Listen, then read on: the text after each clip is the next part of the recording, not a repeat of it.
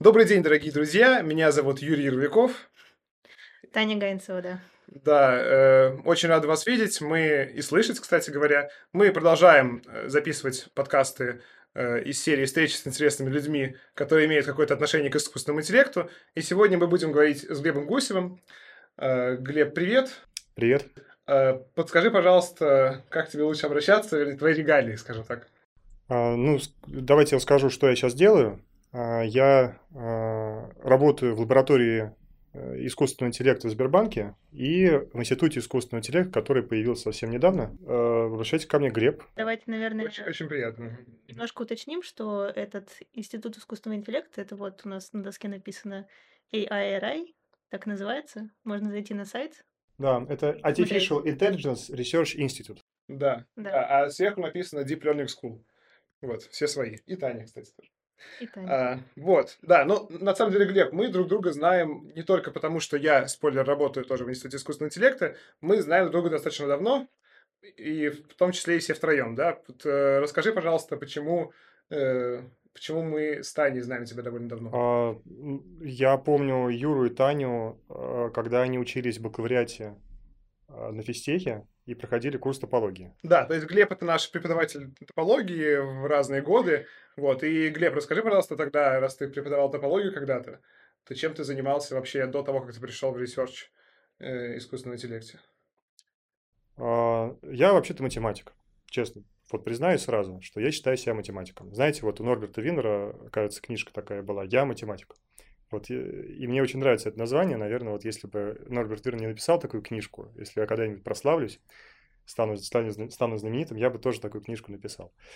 А, Любил математику с детства. У меня отец математик, Мехмат закончил э, МГУ, там моя мама тоже с Мехмата. Вот, и он эту любовь к математике мне привил. Э, Где-то, соответственно, в старших классах я э, увлекся математикой довольно серьезно и прям докапывался до основ. Э, Сам доказывал теоремы, ну вот там специализированные курсы, э, значит, э, по математическому анализу.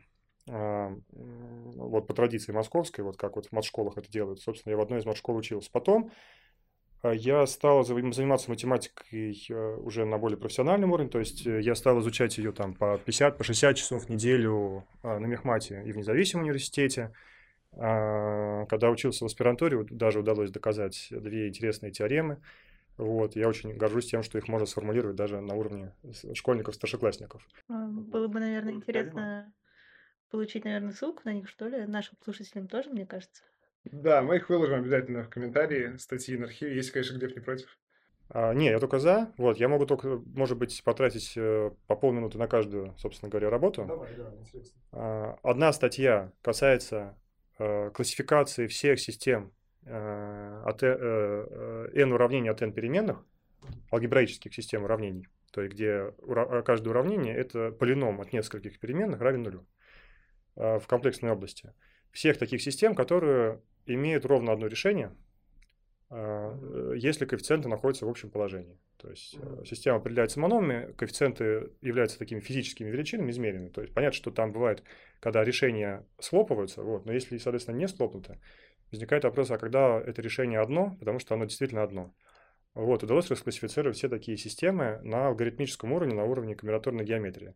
То есть до, до, до, до вот этой работы, которую я в соавторстве э, сделал с Эстером, был- была классификация на более абстрактном уровне, которая не, не отвечала на вопрос, а как вот просто вот алгоритмически это измерить. Э, то есть для конкретной системы это решить.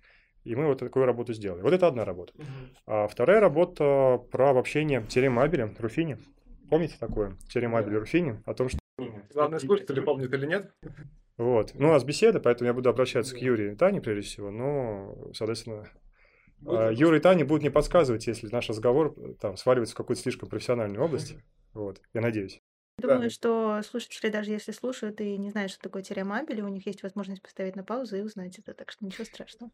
Хорошо. Вот, а, есть теорема Абеля о том, что э, с- уравнение степени 5 и выше, э, как правило, в общем э, смысле, то есть не, не, не существует формулы в радикалах, которая бы выражала э, корни э, значит, многочлена через его коэффициенты, если его степень 5 и выше. Да, ну то есть нельзя записать какую-то формулку, типа там, как для квадратного уравнения можно записать x1, 2 равно минус b плюс минус корень из дискриминанта делить на 4ac. Вот такую же формулу нельзя для пятой степени записать. По крайней мере, иногда нельзя, да, для большинства уравнений нельзя. Ну, для, для многих, для, для- для большинства нельзя. Э, Нет общей формулы, которая бы именно через коэффициенты выражала как аналитическая формула. Э, И ее не может быть. Это э, теорема Абеля-Руфини. Значит, э, ее доказал впервые Абель, и на самом деле Гулуа тоже э, существенную роль сыграл. То есть практически параллельно тоже предложил намного более простое доказательство через свою теорию Гулуа, которую он построил в очень раннем возрасте. Там где-то ему было лет, наверное, 16, когда он начал это делать. А, И, э, собственно, наша роль, опять же, с Сашей Эстером заключалась в том, что мы э, написали первую статью, которая э, продолжила это. То есть вот после Абеля Руфини и Глуа, соответственно, написали следующую работу, которая обобщила эту теорему на многомерный случай. То есть опять n уравнение от n переменных, и вопрос тот же самый. Можно ли корни, каждый корень это, естественно, получается вектор в n-мерном пространстве, можно ли его, э, компоненты этого, этих корней выразить какой-то формулой через с, пом- с использованием а, значит, арифметических операций извлечения корня, можно ли это выразить через коэффициент. Вот, там получился обобщающий результат. Это что касается математики.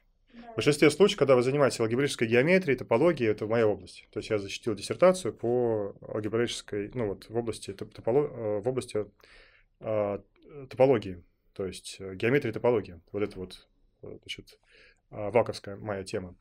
И в большинстве случаев для того, чтобы рассказать, какой, что ты сделал, нужно, ну, а, во-первых, обычно это хорошо могут понять только узкие специалисты, там несколько десятков людей на Земле. И для того, чтобы рассказать, требуется несколько, там, бывает, ну, целый час, грубо говоря, даже вот для этих специалистов. Вот, а мне очень повезло в том смысле, что вот мне попались, э, благодаря моим учителям, уч- значит, э, вдохновители, попались очень простые, такие простые с точки зрения формулировки задачки, вот, которые удалось решить. Это действительно понятные формулировки теорем, и это на самом деле очень круто, очень классно находить когда-то такие и создавать самому такие теоремы, Да. которые настолько понятные, настолько красивые, скажем так, в математическом плане. Да, причем, если я правильно помню, ты ведь нам рассказывал почти что в точности результаты свои. Да, да, да. Пары, да, Я, я старался включить эти результаты в э, не, не во, не во всех э, не во все годы, но в некоторых случаях, да, я старался включать это прямо в курс топологии, который я для э, бакалавриата делал. Да, но э, хорошо. И теперь, значит, ты занимаешься математикой. Почему вдруг ты пришел в research э, в искусственном интеллекте, в области искусственного интеллекта? Вот, а, да, очень правильно. А, Вопрос, э, когда мне было, наверное, 20 лет, я постепенно начал задумываться о том, а, что а, основная моя э, область деятельности, математика, фундаментальная математика, она очень далека от реальной жизни, от потребностей людей. И э, я почувствовал, что э, какая-то неудовлетворенность э, тем, что я занимаюсь, конечно, может быть, изучением красивых вещей, но, во-первых, настолько ли я продуктивен там, а потом даже если я что-то и делаю новое иногда, а, хотя там многие мои однокашники, то есть среди, вот в той, в той аудитории, в которой я находился, в той школе, в которой я работал, а, были люди намного более в научном плане одаренные, у них намного больше идей было, больше статей и так далее. Вот, э, с одной стороны. С другой стороны, я задумался о том, а, что мне хотелось э, видеть от своего, от, от, от тех знаний, которые я получил, видеть какую-то пользу в, реальной, в реальном мире. То есть я на самом деле э, интересовался, чем, чем дальше, тем больше. Где-то к 24 годам я созрел к тому, что нужно, созрел в том плане, что мне, э, я уже был готов э, делать реальные шаги и, э, значит, э, э, значит, искать применение своим знаниям, знаниям математики, э, в какой-то реальной жизни, то есть в реальных приложениях. А а дальше случилось такое событие, что э, в Яндексе, э, значит, была такая компания, Яндекс. Слышали? Да, была такая компания, которая в тот момент писалась по-английски, кстати говоря. Наверное, уже многие забыли, да, но еще там в 2008 году Яндекс писали по-английски, потому что тогда вообще была мода на английский язык, и Яндекс, он был такой компанией, которая, значит, по западному образцу. Основатели этой компании и владельцы – это Волош и Сигалович, в тот момент партнеры. Но это люди, на самом деле, тоже с хорошим фундаментальным образованием. Если кто не знает, они сидели за одной партой Я не и знаю. выпустились из одной школы. Сигалович был призером в Всесоюзной Олимпиады по математике. Вторая премия у него была, насколько мне, насколько я, если я правильно помню.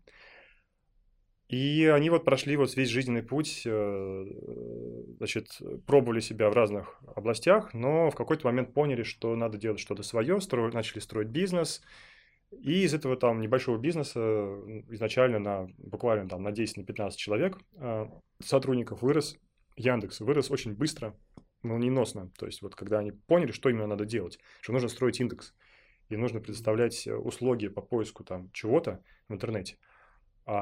Э, они нащупали эту жилку, э, нащупали вот это вот спрос, э, поняли, как это делать, откуда брать людей. Вот, у них прям вот такой был взлет. И где-то к 2000, может быть, шестому году, насколько я понимаю, Сигалович стал задумываться о том, что для того, чтобы дальше развивать и делать систему все более полезной и умной, нужны какие-то нетривиальные математические алгоритмы. И поэтому нужно иметь внутри компании людей, которые занимаются алгоритмами, на фундаментальном уровне, на уровне научном. То есть не просто на, то, на уровне того, что ты прочитал в книжке, в учебнике алгоритм и его реализовал в какой-то системе, а что нужны люди, которые будут придумывать новые алгоритмы. И он пригласил Андрея Михайловича Рогоровского. Так, знаем такого. Которого наверняка аудитория хорошо знает. А, с небольшой командой э, людей, которых Рогородский привел для того, чтобы как раз а, делать такие алгоритмы, создавать что-то новое. Из этого постепенно вырос Яндекс Ресерч. Я был одним из тех людей, которых Рогородский вот в эту самую команду привел. То есть и с самого вот этого начала, с самого момента основания этой команды, э, я работал в Яндексе, из этой команды вырос Яндекс Research. Сейчас можно забить research.yandex.com, посмотреть новости, все статьи, людей и так далее. А вот. Тогда, значит, э, это была небольшая команда, у которой не было понимания ни какие задачи нужно делать, не то, как нужно делать, в какой области, какие именно методы, причем здесь вообще математика. Mm-hmm. То есть э, Сигаловича была идея, некоторая была идея, что математика должна помочь. У команды не было никакого представления о том, как это делать. Вот, вообще, совсем. Постепенно, постепенно, постепенно сложилось понимание, что, наверное, самая главная область, где, где есть и математика, э, и Э, анализ данных. Ну, на чем Яндекс стоял, это, конечно, прежде всего данные пользовательские. Mm-hmm. И практические применения – это машинное обучение. И постепенно э, research этой команды, он, значит, пришел к машинному обучению. Было много этапов и организационных, и идейных, там много, долго это ну, это звучит довольно логично, потому что машинное обучение, по крайней мере, я его так воспринимаю, это как э, область, которая связана и с программированием, и в очень большой степени с математикой. Mm-hmm. Грубо говоря, мне она нравится эта область, и я работаю в ней благодаря тому, что в ней сочетается как раз все то, что мне нравится. Mm-hmm. Кстати, вот поддерживая историю про то, как ты пришел в research из чистой математики, задумывалась о том, что это немножко не очень прикладная область, чистая математика. Я тоже примерно так решила, что я еще со школы не пойду э, куда-то учиться на чистую математику, потому что мне вот было важно, чтобы что-то было более приближенное к реальности, наверное. И нужно было балансировать между моей любимой там математикой и какой-то реальностью. И вот машинное обучение это как раз случилась та область, где ну, мне да. все нравится. Как да, действительно, точка баланса такая между математикой и реальностью, математикой и программированием, можно сказать. Э, да, хорошо. Вот э, ты говоришь, ты говоришь, что ты стал заниматься research ем в области искусственного интеллекта. Можешь, пожалуйста, немножко подробнее рассказать вообще, что такое research э, в искусственном интеллекте, да, почему он важен, кому он нужен, что, что это вообще за объект research в искусственном интеллекте? Вот, я, наверное, позволю себе э, нарисовать картину, как я вижу, э, достаточно глобально. То есть такое, я вижу research. Рисовать ты имеешь в виду здесь? А, ну, давайте я одновременно нарисую голосом и для да, э, нас... зрителей на доске тоже нарисую эту пирамидку. У нас есть доска в этот раз. Да. Вот, да, мы уже об этом. Но пусть наши слушатели не волнуются, да, мы обязательно все объясним или даже покажем. Если мы соберемся показать, то ссылка на картинку будет у вас в описании к подкасту. Да. Не переживайте. Да. А, я вижу research как вершину некоторого айсберга. Вот это вот AI research наверху.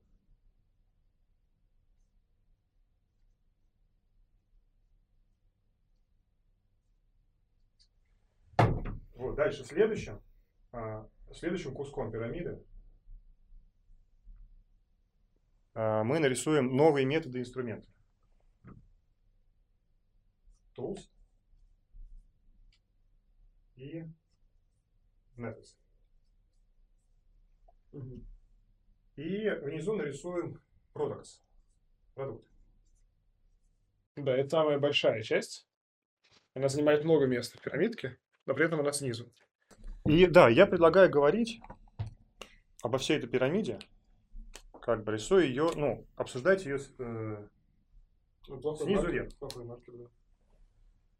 Я с ним справился. Да. Снизу вверх. То есть давайте, может быть, поговорим о том, какие продукты или какие бизнесы, какие там на практике примеры вот уже использования искусственного интеллекта и машинного обучения сегодня. Что вообще, в принципе, есть. Вот. Я вот, эм, э, когда об этом спрашиваю у людей, э, ну, которые не занимаются искусственным интеллектом, а людей с общим образованием, приведите примеры использования искусственного интеллекта на практике. Вот сегодня. А, Люди говорят примерно так. Ну, это работа с изображениями, например, супер resolution, то есть повышение качества изображения, да? Довольно далеко. распознавание образов, распознавание людей, э, там, face recognition. А, Дальше, что они говорят? А, Они говорят, машина, значит, искусственный интеллект – это, например, э, э, беспилотники. Это, например, э, алгоритмы, которые обыгрывают человека в Go. Это то, что э, вот чем славен DeepMind, это reinforcement learning. DeepMind делает reinforcement learning, который обыгрывает в Go и в разные другие игры. Теперь не только и только. Вот. Это вот примеры, да, это примеры, потому что я думаю, что именно эти примеры звучат просто потому, что они наиболее растиражированы, про них больше всего репортажей разных, новостей и так далее. Вот. А дальше я говорю, а давайте посмотрим, э, в каких индустриях искусственный интеллект приносит больше всего денег. А, У меня прям статистики такой нет, но ответ более-менее очевиден. Это онлайн-сервисы, интернет-сервисы, это поисковики, это рекомендательные системы, там Netflix какой-нибудь, это социальные сети, очевидно, да, Facebook, это всякие вот онлайн-штуки. Это десятки, это сотни миллиардов и триллионы долларов в год. И все эти сервисы стоят на том же самом искусственном интеллекте. То есть об этом люди э, не всегда, может быть, задумываются или просто не в курсе того, как это все работает. Но когда вы сейчас забиваете запрос в Яндекс, типа, э, в, как, значит, в каком фильме э, там какая-нибудь там Анджелина Джоли играла какую-то там, которая куда-то пошла, там еще что-то, и э, вдруг там Яндекс или Google выдает правильный ответ на это, да, то есть а, давайте вспомним, как поис- поисковики выглядели, я не знаю, ну, хотя бы 15 лет назад. Вы забиваете запрос какой-нибудь «купить iPhone», и у вас там спам, там, ну, вот то, что называется тогда вот Black Doors, там какие-то Помнишь? Помнишь, То есть это? просто первые несколько страниц иногда вам просто приходилось перелистывать, перелистывать, перелистывать, чтобы А. дойти хотя бы один нормальный результат. А сплошной спам был. И в Яндексе, и в Гугле. Э, Мне кажется, слушатели наши этого не помнят, потому что лично я, я как бы примерно того же возраста, что и наши слушатели в среднем, и я этого не помню. Я То тоже, есть я тоже не моем, знаю. на моем веку уже было все хорошо. Где-то в 2008 году это удалось победить. А что значит спам? То есть я даже до конца... Spoiled ham по-английски, да, есть спам, есть хам. Хэм – это как бы мясо, это то, что нужно людям, да, это вот то, что вот нам нравится. А спам, спэ- спэм – это spoiled ham. Я понимаю, что такое спам. Все, в английском все, языке, что не имеет отношения. Видите, вот спамы, да, это по сути вот как бы все то, что э, вы видите, но понимаете, что это бесполезно, это зря. То, что проникает, э, при- проникает к вам э, не только помимо вашей воли, а и в обход каких-то алгоритмов. То есть, получается, алгоритмы были настолько плохие, что первые результаты поиска, они просто нерелевантны были. Э, да, именно. Алгоритмы просто э, алгоритмы не умели бороться с э, оптимизаторами, которые э, пропихивали свои сайты вверх по определенным запросам, которые были нужны. То есть оптимизаторы, они искали, они угадывали какие-то слабые места, ну, методом тыка, на самом деле, методом просто оптимизации. Метод, просто простые методы оптимизации. Вы что-то меняете на сайте и смотрите, поднимается он вверх или опускается вниз. А дальше вы просто автоматизируете этот процесс и применяете любой простой, я не знаю, там какой-нибудь метод, э, так сказать, безградиентной оптимизации или там что-нибудь, или даже вообще в ручном режиме как-то методом тыка, там, методом координатного спуска или еще чего-то. Пытаетесь просто как-то изменить сайт так, чтобы попасть в э, топ. Сейчас это называется, кстати говоря, адверсариальное машинное обучение. Adversarial- Это называется adversarial examples. То есть, когда вы пытаетесь как-то изменить, немножко адаптировать картинку так, чтобы классификатор ее, так сказать, Никогда не знала, как нормально перевести термин adversarial атаки, и просто говорила всегда adversarial атаки. Да. Я тоже не знаю, но вот э, нам пришлось перевести, перевести название нашей статьи как раз по адверсариальным атакам для, э, ну вот, для э, э, значит, аудитории внутри Сбербанка, в том числе для менеджеров, там, для разных людей, которые привыкли к русскому языку. Mm-hmm. Вот, мы перевели злонамеренные. Mm-hmm. Вот. А, мы, когда докладывали это э, Грефу, Герману Оскаровичу, он посмотрел на наш, так сказать, постер и сказал, что-то мне не нравится, злонамеренные атаки, переведите нормально как-нибудь. Вот. Я тогда сказал, Герман Оскарович, придумайте название хорошее, мы тогда это самое. А так просто, ну, нет аналога на русском языке. Что ж тут? К сожалению или к счастью, я не знаю, так часто случается, и бывают люди, которые багуртят на то, что мы, например, в своих или где-то используем англицизмы. Но чаще всего это просто вынужденная мера, плюс хорошо привыкать на самом деле к таким словам, потому что в профессиональной среде используются именно такие. Да, извините нас, пожалуйста, что мы так делаем в наших лекциях. Э, так, хорошо, да. То есть вот э, действительно искусственный интеллект, мы остановились на том, что искусственный интеллект э, помог Яндексу, да, отфильтровать эту поисковую выдачу от всего этого спама. Да, и это было одно из главных применений на, на тот момент. Тогда это называлось машинное обучение, и, как правило, используя простые формулы. А, я застал время, когда использовалась полиномиальная формула. Потом достаточно быстро, вот когда я пришел, достаточно быстро переключились на деревья решений, на бустинг, на самом деле, на градиентный бустинг уже в 2008 году. А, глубокие нейронные сети тогда вообще, в принципе, почти нигде не использовались, и если использовались, то не всегда успешно. Угу. Вот. Но это вот тот ML, который был, тот, то машинное обучение, которое в мире было, и оно успешно применялось. И методы, с помощью которых, собственно говоря, эти системы строились, это все те же самые методы применяются сегодня в глубоком обучении. То есть у вас есть модель, у вас есть... Про это я, может быть, немножко позже расскажу. Но, по сути, это те же самые методы. То же самое, э, значит, те же самые методы статистики, оптимизации, Э, в значит, моделирования математического. Вот. С некоторая общая парадигма машинного да. обучения. А то же самое парадигмы и те же самые какие-то инструменты, алгоритмы, приемы использовались тогда для того, чтобы победить спам, для того, чтобы улучшить качество ранжирования, для того, чтобы э, лучше понимать запрос и э, все остальное. Вот. Это мы поговорили про продукты, да, что вот я просто хочу вот, э, хотел подчеркнуть, что на самом деле просто вот поисковая система современная или любой онлайн-сервис, что там Э, э, рекомендующий продукты или распознающий э, значит, какие-то другие запросы. Вот. Это все, это все продукты, основанные на искусственном интеллекте. На, и там используется вся мощь искусственного интеллекта, которую можно найти сейчас в инструментах. Вот. Чуть выше это, собственно, инструменты, универсальные инструменты, методы, которые применяются в продуктах. Ну, например, почти, почти в любом методе машинного обучения у вас есть Э, но вот здесь как раз, если вы э, хотите, я хотел вот, э, вот эту вот парадигму машинного обучения немножко вот для наших слушателей, зрителей нарисовать, как я ее вижу. Давай, давай. Вот, а, значит, нарисовать. Ну, давайте в этот раз я буду без доски рисовать. Рисовать, так сказать, словами. Ну, вот есть такой термин black box, по-русски черный ящик. Вот как я представляю себе сейчас искусственный интеллект, который сводится к машинному обучению. Есть черный ящик, внутри него какое-то количество преобразователей, которые как-то соединены параллельно или последовательно. А каждый преобразователь – это какая-то функция, которая принимает на вход несколько аргументов и выводит на выходе, соответственно, один или несколько аргументов которые потом подаются в каком-то порядке на вход другому, другому какому-то преобразователю. Ну да, например, нейронная сеть, да, это вот... Яркий пример, да, яркий пример – это нейронная сеть. Это могут быть непрерывные преобразователи, могут быть дискретные преобразователи в каком-то смысле, а, какие-то кусочно-постоянные или э, дифференцируемые. Мне кажется, можно говорить даже в общем виде про некоторые преобразователи, которые просто принимают кое-что на входе и выдают кое-что на выходе. Да, потом что, собственно говоря, у этой э, штуки есть. Э, очень важный момент, то, что у нее есть вход, э, куда мы можем подать в том или ином формате контекст. Ну, в случае, например, распознавания образов или Resolution, контекст – это картинка. Она подается прям as is, то есть вот прям вот в своем, попиксельно. Либо, например, запрос э, подать. Ну вот э, запрос обычно, конечно, проходит определенную предобработку, он не в сыром виде подается, а из запроса извлекается большое количество числовых, категориальных э, признаков каких-то. Ну, так или иначе, это все переводится, переводится в машину какой-то читаемый вид и подается тоже на вход черному ящику. А на выходе черный ящик, по сути, отвечает на, то, на ту, то есть решает ту или иную задачу. Задачу классификации, либо если это улучшение изображения, то выдает новое изображение, тоже попиксельно. Вот. Ну, в каждой задаче свои какие-то особенности. Что еще есть у черного ящика? У него есть большое количество ручек, как вот у старого телевизора, есть ручки, которые регулируют громкость, они непрерывно их можно крутить направо, налево, выкручивать. Есть ручки, которые дискретно переключают. Mm-hmm.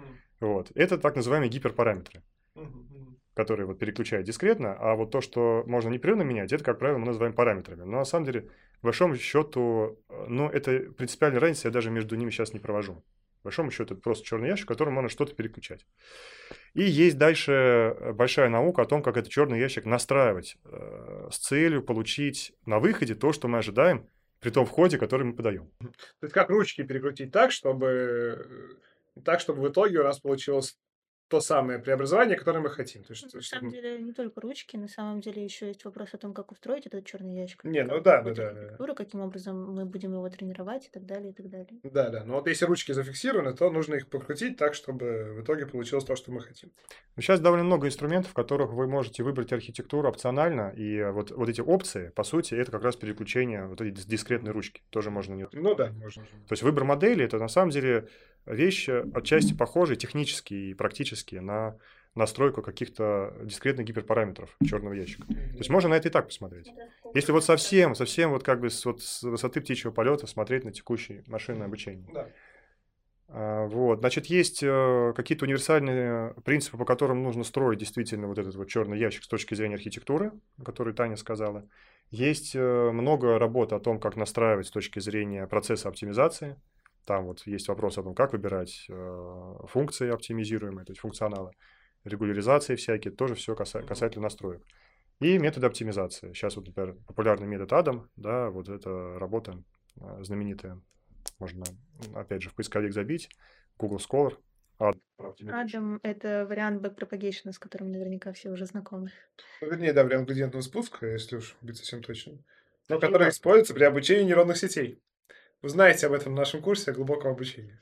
Вот. Ну и, собственно говоря, на вершине этого айсберга э, научная работа, исследования, которые позволяют разработать новые принципы, которые, которые предлагают какие-то, то есть которые несут новые знания о том, как э, вот, какие именно, как строить эти инструменты, как строить эти методы, э, в каких, под какие задачи, какие методы работают лучше и так далее.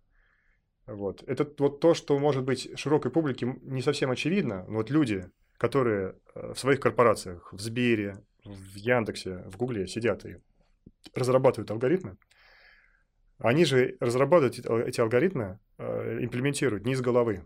То есть хорошие, все хорошие разработчики читают научные статьи. Алгоритмы берут из научных статей. То есть, если вы занимаетесь компьютерным зрением, если хороший разработчик какой-то компании, то значит, что вы все основные статьи по своей теме прочитали. То есть вы следите за новыми э, конференциями, за э, proceedings новых конференций, как это называется по-русски, труды, да, да. NeurIPS, ICML, ну, там еще что-то. Если вы зрением занимаетесь CVPR, и, э, ну, если у вас какая-то определенная узкая область, вы следите и за arXiv ом, да, что на arXiv е выкладывают. Mm-hmm. То есть задача, задача research а в искусственном интеллекте, это на самом деле просто нести те знания, которые нужны для того, чтобы разрабатывать конкретные tools ы. Поэтому, собственно говоря, вот в этом смысле я поставил это как вершину айсберга. Угу. Вот. То есть я могу, наверное, переформулировать, что research, он, по сути, является драйвером роста индустрии и продуктов, которые у нас, собственно, возникают. Это первое, где зарождается какая-то идея, которая потом выливается в научную статью, выливается в научное сообщество, откуда потом она имплементируется и вылезает какой-нибудь продукт. Ну да, то есть ну, может быть, это, это вот. может быть, это было бы со, немножко совсем как-то однобоко сказать, что это единственный, то есть это не единственный драйвер, конечно, то есть мне кажется, драйвер, основные драйверы это основные, основных драйверы три, наверное, это рост мощностей, это новые данные и объем, да, и, э, собственно говоря, новые идеи новые алгоритмы, новые знания. Мне кажется, вот эти три вещи. Ну, это, это правда, правда, они пересечены друг с другом немножко, в том плане, что вот э, получается рост мощностей, но чтобы сделать там более хорошую нейросеть, недостаточно просто сделать там три копии одной и той же сети, нужно еще что-нибудь придумать, оптимизировать архитектуру, грубо говоря, провести некоторую научную работу. Да, но, но здесь, наверное, ImageNet это очень показательный пример, да, то есть то, как решили задачу классификации изображений, там действительно вот эти три вещи столкнулись вместе. Сверточные нейронные сети, то есть алгоритм, э, да, искусственного интеллекта, э, машинного обучения, будем говорить. Э, второе – это создание ГПУ, на которых можно было параллельно обучать эти нейронные сети, то есть очень, очень быстро проводить обучение.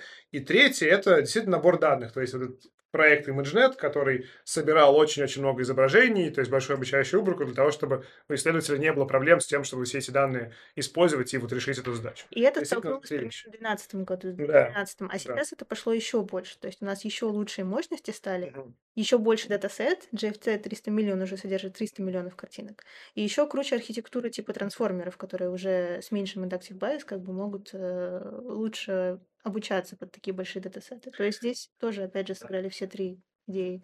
И мне кажется, без любой одной из них уже ничего бы не произошло. Поясни, пожалуйста, для слушателей, что такое inductive bias. Мне кажется, это у нас будет еще сегодня всплывать. Я, чтобы пояснить, что такое inductive bias, написала статью, которая вылезла на страниц 15. Вот, я могу. Ну, то есть inductive bias — это некоторые ограничения, которые вы закладываете в вашу модель изначально. Ну, вот, например, архитектура этой модели. Не совсем. Э, ограничения, там, способ обучения, то есть ну, я бы сказал, при, скорее предубеждение. Но не предубеждение, а скорее некоторая система... Спорные знания, некоторые понимания да, о том, как некоторый взгляд. Это одновременные знания, а может быть, это какие-то предубеждения даже, что вот вы хотите, вы думаете, что мир устроен вот так вот, или модель должна быть устроена, или данные устроены вот так вот что в них есть какая-то закономерность. На самом деле, скажем так, у inductive bias нет четкого определения. Даже нет четкого определения на языке математики. Самое четкое оно относится к математической логике, а, и мы сейчас об этом разговаривать не будем. Не будем. Но можно сказать, что inductive bias — это некоторое априорное ваше понимание о данных или о том, как устроен мир, который вы закладываете в модель машинного обучения, чтобы она э, лучше обучалась по данным и лучше работала. Угу. Вот, если интересно, то, правда, у меня есть хорошая статья, мы говорили про драйверы роста да. использования, собственно, и искусственного интеллекта в продуктах. Да, то есть вот это вот, э, я хотел сказать, что вот а, почему я нарисовал именно пирамиду такую или айсберг, а, потому что есть некоторое понимание, некоторое э, здоровое соотношение между ну, ресурсами, которые вы вкладываете э, в те или иные уровни этой пирамиды. То есть, условно говоря, на 10 человек, которые занимаются каким-то продуктом, нужен примерно один хороший разработчик э, тулзов. И на, 10, на, на, на, примерно на 10 хороших разработчиков тулзов достаточно, как правило, примерно там одного или двух людей, которые занимаются э, придумыванием новых идей. Вот. В целом вот в компаниях есть такое понимание. Э, вот. И поэтому, ну, например, в Microsoft Research примерно 1% людей, это именно э, в Microsoft примерно 1% людей это ресерчеры. Вот если взять вот весь став, который э, нацелен на разработку продуктов. Но это совсем грубо, понимаете, да, то есть yeah. приблизительно. То есть ресерчеров прям совсем много э, и не бывает, как бы, и э, все их идеи не переваришь. То есть проблема даже не в том, что они не приносят самостоятельно, не несут какой-то ценности, а проблема в том, что э, для того, чтобы опробировать ту или иную идею, ту или иную научную статью, тот, тот, тот или иной прототип, а, в достаточно сложном уже готовом инструменте требуется примерно в 10 раз больше сил, э, чем для того, чтобы эту идею опробировать вот э, на коленке или там в какой-то научной статье. То есть как идея как идея просто. Другое дело, что когда ресерчеры пишут научные статьи, те результаты, которые там предоставляются, не всегда коррелируют с тем, что получится на самом деле на практике. Это одна из проблем, да, которая как раз и приводит к тому, что людей, которые разрабатывают реальные tools ы, нужно, как да, правило, больше. больше да. Интересно. А, Конкуренция в research е растет очень сильно. Вот, я хотел сказать про, собственно, спрос. Я, э, то есть, на самом деле, спрос именно на research, он растет, ну, в моем представлении, экспоненциально. Он увеличился примерно в 5 лет, э, за 5 лет. С точки зрения мирового инвестирования, это уже какие-то там э, десятки миллиардов долларов, именно прям вот в research, в искусственном интеллекте, то есть в эту вершину айсберга. По-моему, там какие-то цифры я видел в, в общедоступном месте. 60 миллиардов долларов, что ли, такое. И прогноз такой, что через 5 лет еще в 5 раз это вырастет в, в, в долларовом выражении. Тоже вот инвестирование конкретно вот в research на мировом масштабе. Интересно, как они, эти деньги распределены между теми, куда инвестируют и кто инвестирует. Потому что в моем понимании вот именно research ем могут заниматься далеко не все компании. А те, кто уже устоялся, могут выделить на это деньги, грубо об этом даже в каком-то номере York Times, если я правильно помню, а, э, брали интервью у одного специалиста как раз в области research а. И э, он приводил цифры, да, о том, что цифры касательно того, а, сколько, а, какие, значит, какие деньги инвестируются, в принципе, в research команды. И вот в какой-то заключительной части статьи он сказал, что даже вот есть такая шутка, что, возможно, а, нужно ввести какие-то ограничения, какие-то а, какую-то федерацию, значит, э, ну, нужна какая-то федерация, как вот в спорте, в футболе, которая бы вводила некоторые ограничения на максимальную зарплату, которую можно платить researcher у. Потому что сейчас, да, когда у вас, значит, э, э, кроме Гугла еще там нескольких больших компаний, компании относительно маленькие просто не могут позволить себе людей, которые занимаются верхними двумя уровнями пирамиды. То есть речь шла, конечно, не только именно о ресерчерах, как э, научных работниках, но и о хороших ML разработчиках, то есть которые делают тулзы и методы, и инструменты, ну, инструменты и методы. Вот, то есть э, относительно небольшие компании жалуются, что им просто вот э, разработ... ML-разработчики а делать э, принципиально новые какие-то тулзы лучше, чем у конкурентов, им просто не по карману. К сожалению, тут дело еще не в том, чтобы платить разработчикам или исследователям, а еще и в том, что мощности, которые тратятся этими исследовательскими группами, они тоже много стоят. И Ну да, да. То есть, то есть, то есть research это вообще дорогая штука не только потому, что человек есть, который это делает, но и даже в первую очередь потому, что ему нужна инфраструктура и нужны данные, наконец, да, которые, э, в общем, тоже на полу не валяются. То действительно малый бизнес, практика такова, что малый бизнес себе не может позволить research, и даже не может себе позволить, по большому счету, ML-продукт разработать, потому что ну, он просто за это будет отдавать свой оборот по сути дела. То есть сумма равная своему обороту вместе. кстати, помню, что Ну, правда, помогают венчурные инвестиции. Очень многие маленькие компании сейчас, они убыльные и остаются убыльными в течение многих лет, и тем не менее получают хорошие... То есть есть разные механизмы получать, ну, получать э, Ну да. инвестирование. я помню, что я читала подобную статью, про подобную проблему в MIT Technology Review. Я могу ее, наверное, найти и тоже прикрепить ссылкой к подкасту. Ну, давайте, наверное, чуть дальше пойдем. Да, вот э, мы поговорили про research э, машинного обучения, почему он важен. Э, собственно, теперь мы к тебе возвращаемся. Э, research машинного обучения. Э, где ты сейчас им занимаешься? Где мы сейчас сидим? Что да, и где место? сейчас... Да, вот мы сейчас сидим в переговорке на 37 этаже нового офиса Сбера на Кутузовском проспекте, где в основном сотрудники лаборатории искусственного интеллекта и сотрудники Института искусственного интеллекта. Ну, собственно говоря, вот в этих двух организациях я сейчас работаю. Мгм. Ну, примерно понятно, что такое лаборатория искусственного интеллекта в рамках Сбера. Это некоторое, видимо, это, видимо, некоторый отдел, который занимается разработками в области, разработками алгоритмов в области искусственного интеллекта. Что такое институт искусственного интеллекта? А, Институт искусственного интеллекта создали для долгосрочных проектов, для э, э, исследований, которые прежде всего нацелены на будущее, для создания каких-то, а, как это, значит, э, каких-то а, э, вещей, каких-то алгоритмов, каких-то методов, которые просто меняют представление о возможности человечества, о- о- просто о возможности. То есть это создание каких-то при- принципиально чего-то нового. Я да? бы переформулировала, ну, спрошу, наверное, а, правильно ли я понимаю, могу ли я переформулировать это так, что в лаборатории, точнее нет, в Институте искусственного интеллекта разрабатывают фундаментальный research, то есть тут прям вот research, который нацелен не на быстрое получение профита в каком-то продукте, а на изобретение что-то фундаментально нового, которое потом через несколько лет, через много лет может принести какие-то свои плоды. А, Значит, в институте на самом деле два трека, если можно так выразиться, трека, да, два, два направления основных. А, Есть направление, нацеленное на фундаментальный research, и э, основная, основная задача этого направления – это э, качественное развитие искусственного интеллекта. То есть цель – это добиться того, чтобы искусственный интеллект э, обладал теми способностями или теми возможностями, которыми сейчас он принципиально не обладает. А, Это задача не только института, это вообще задача, которую видит перед собой большое количество институтов вообще по всему миру. И э, Институт искусственного интеллекта хочет сделать, э, сделать существенный вклад в развитие вообще искусственного интеллекта мирового, мировом, на, на вер- на мировом уровне. А есть достаточно большой э, кусок института, который нацелен на приложение. То есть это, например, медицина, это разработка новых материалов, это генетика.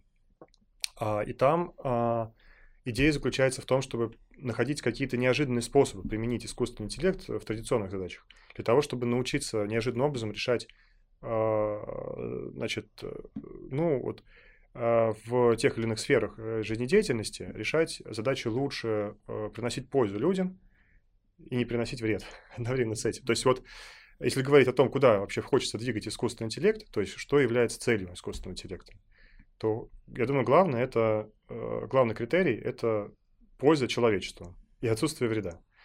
А вот.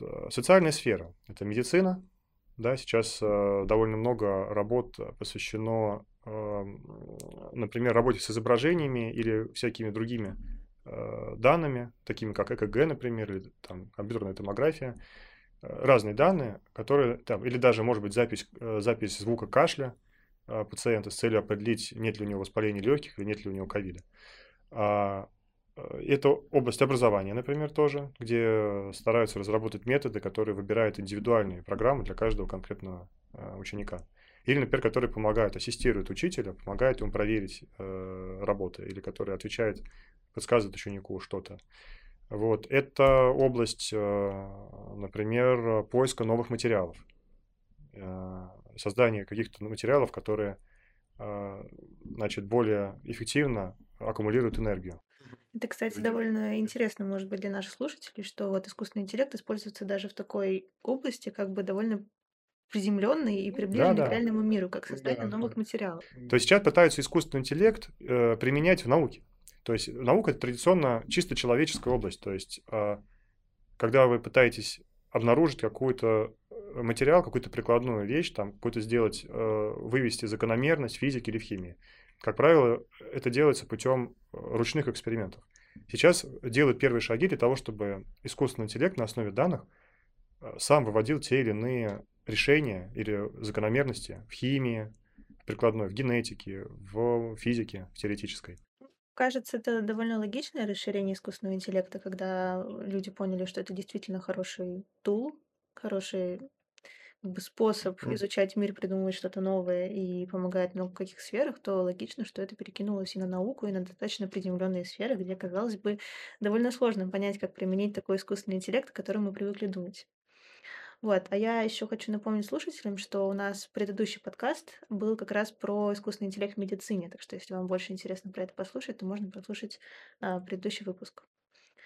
Вот. Ну и если как бы мы я могу спросить дальше вопрос, собственно.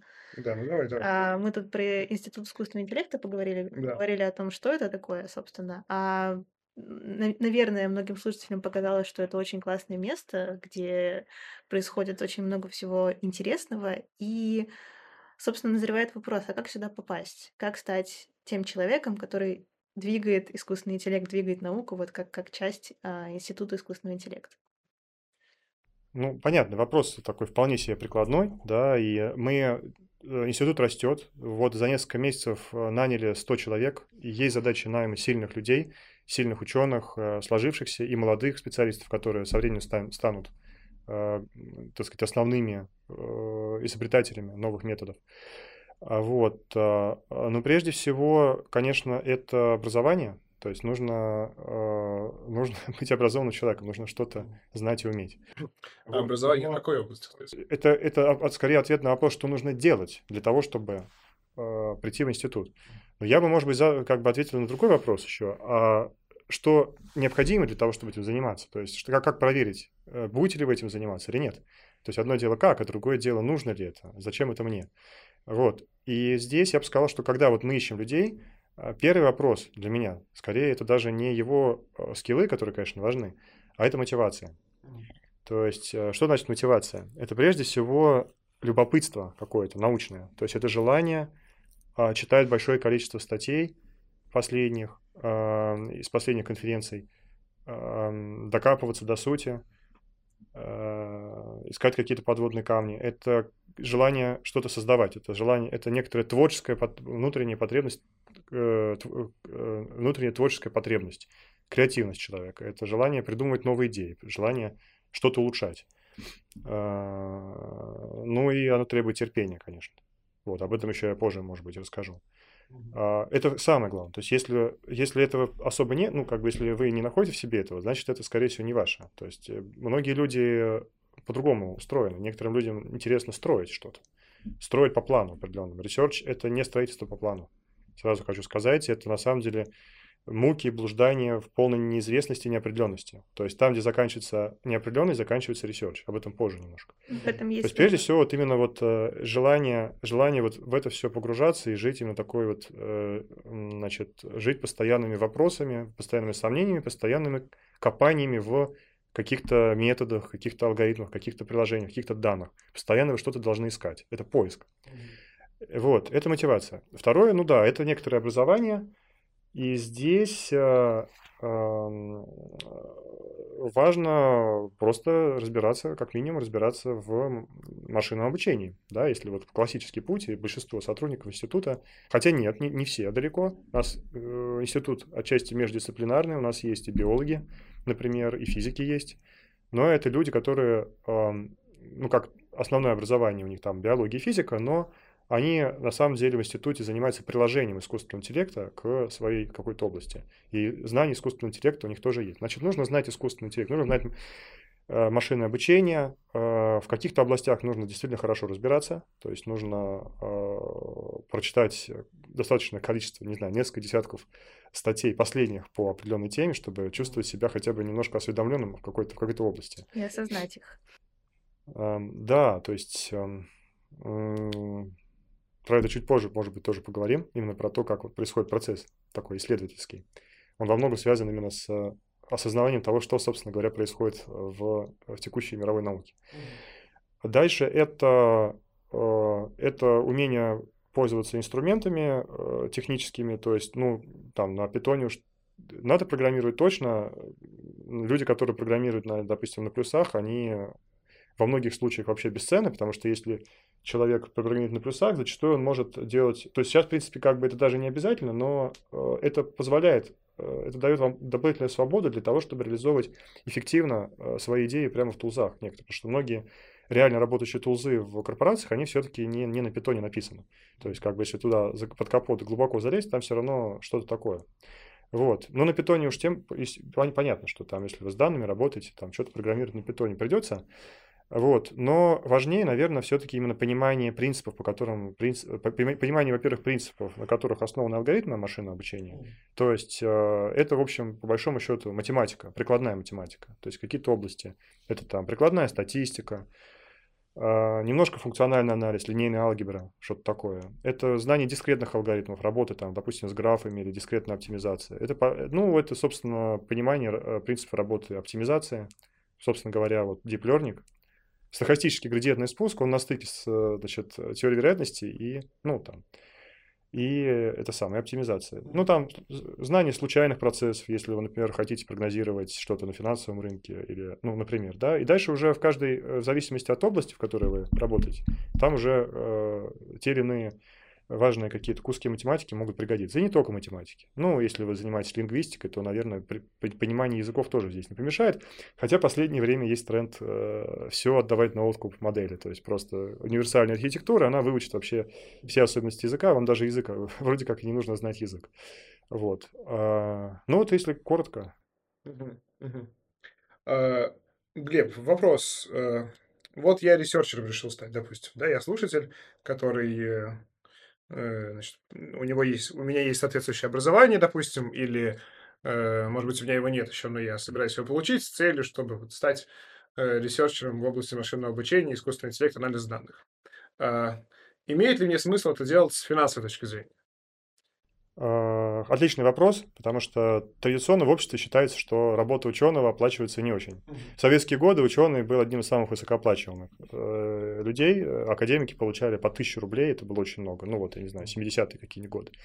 Сейчас, понятно, в постсоветском пространстве это, значит, как бы человек, который ездит на «Жигулях», э, живет на даче, я не знаю. То есть это вот общая картина, да, вот э, стандартного ученого. На Западе тоже э, в целом есть такой тренд, что людей, крупные корпорации перекупают людей из академических институтов на более высокую зарплату. То есть, если человек в академическом институте, занимаясь чисто академическим research ем, имеет какой-то там, получает N тысяч долларов в год, то Google, который заинтересован, мог, может зачастую предложить в несколько раз, там, в два или в два с половиной раза больше, зачастую. Вот. Но, с другой стороны, если researcher занимается чем-то э, связанным с приложениями, то, как правило, он, он реально может найти э, себе э, в каком-то смысле тех или иных там, вот, спонсоров, заказчиков. Да?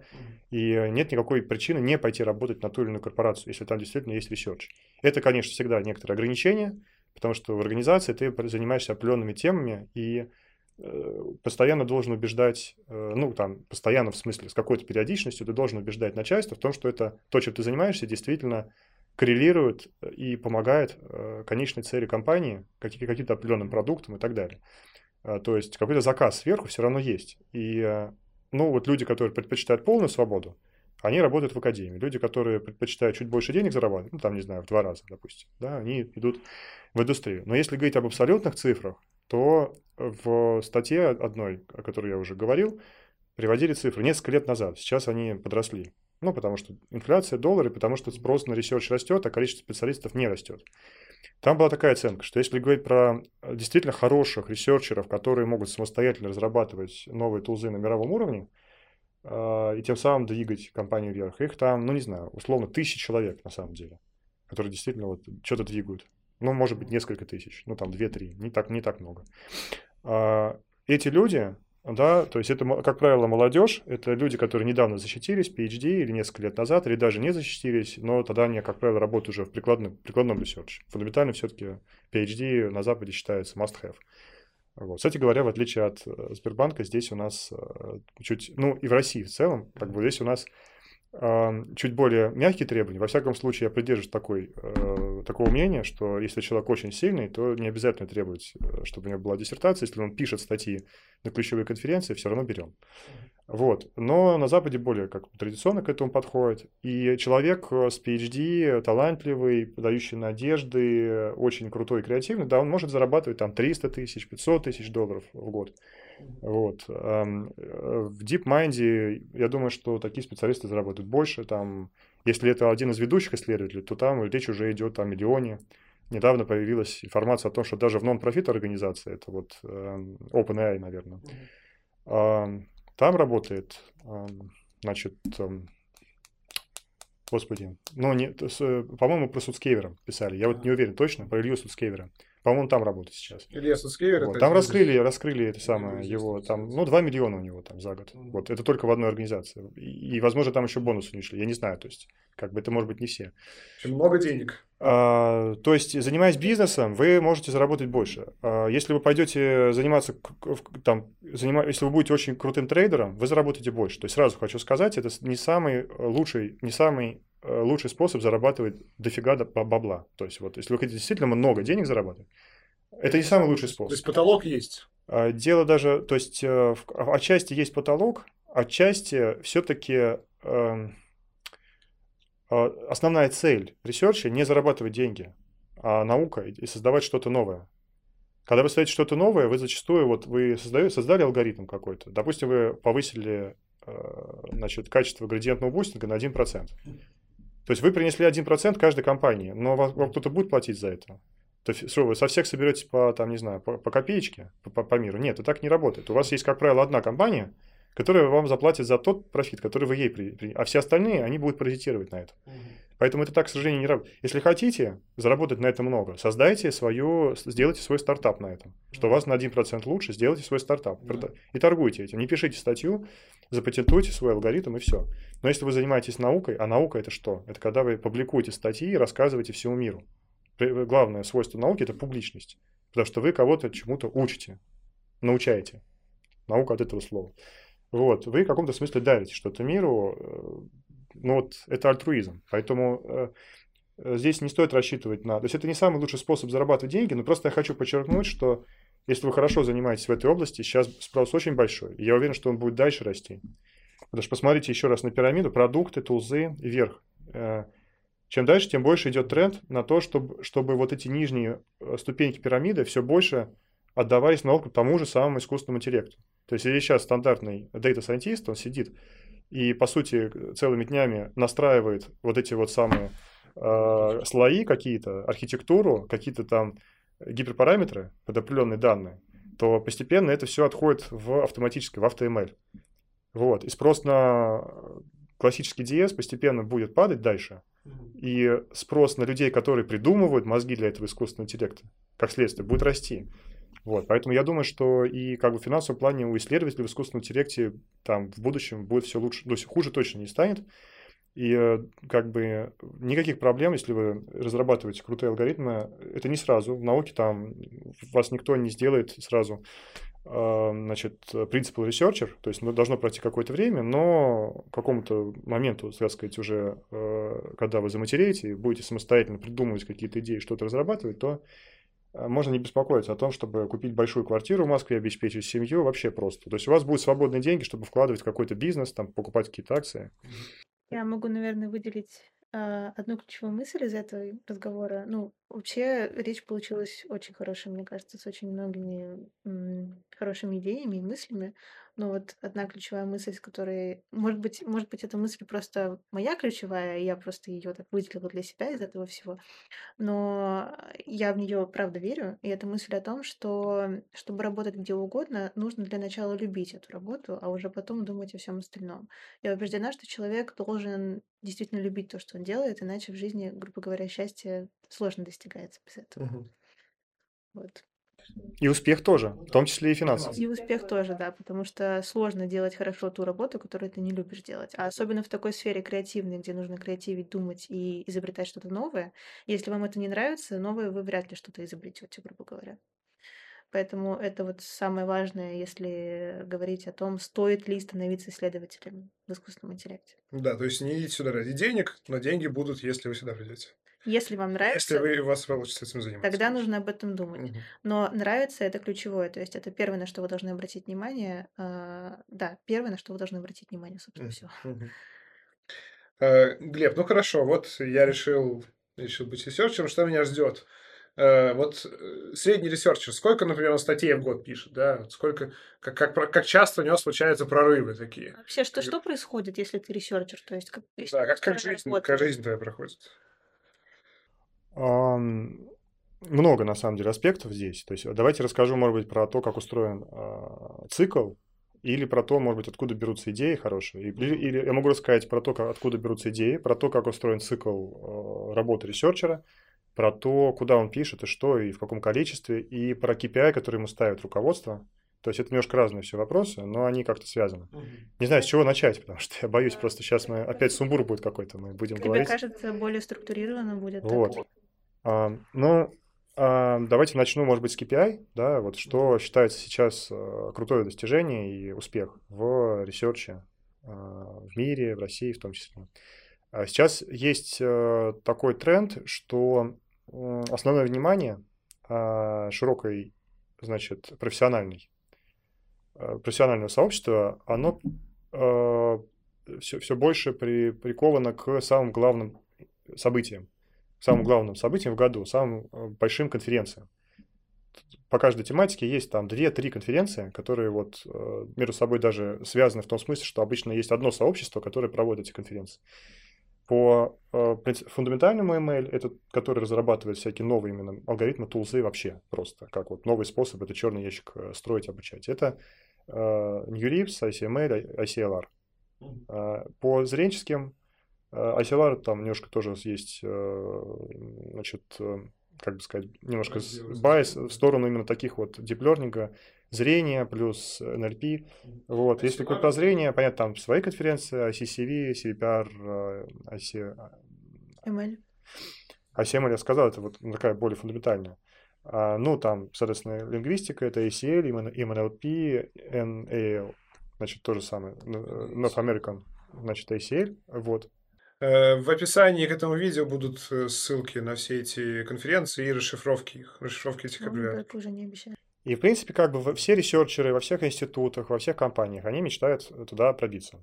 Вот. Но как бы есть разные способы э, приблизиться к этому. То есть с первого раза обычно не принимают. То есть если вы, особенно если вы сами пишете, то не возьмут по разным причинам. А, Просто, как правило, причина заключается в том, что нужно привыкнуть к определенному, к определенной культуре.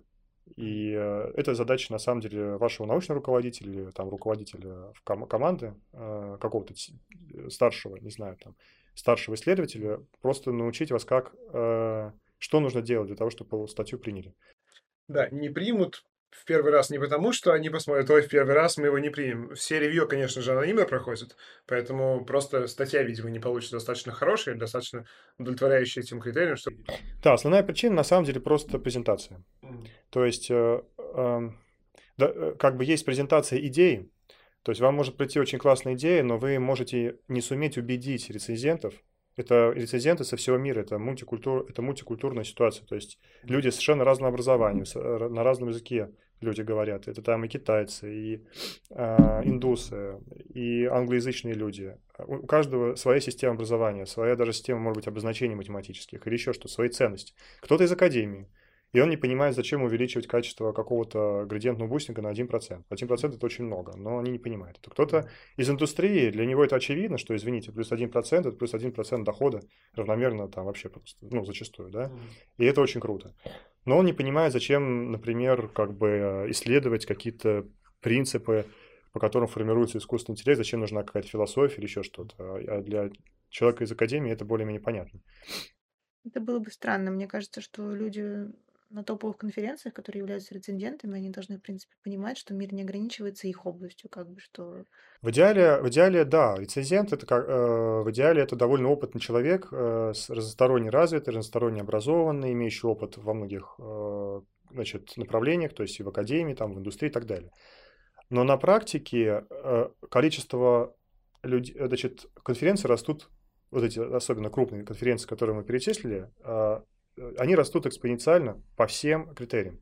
То есть и по количеству участников, и по количеству публикуемых статей, и по количеству сабмитов, по количеству статей, которые туда э, ресерчеры всего мира присылают. Э, люди, которые традиционно печатались в журналах по физике, занимались оптимизацией, э, в каких-то других приложениях, биологии и так далее. Сейчас постепенно все больше людей, которые пытаются туда тоже как-то пробиться время от времени.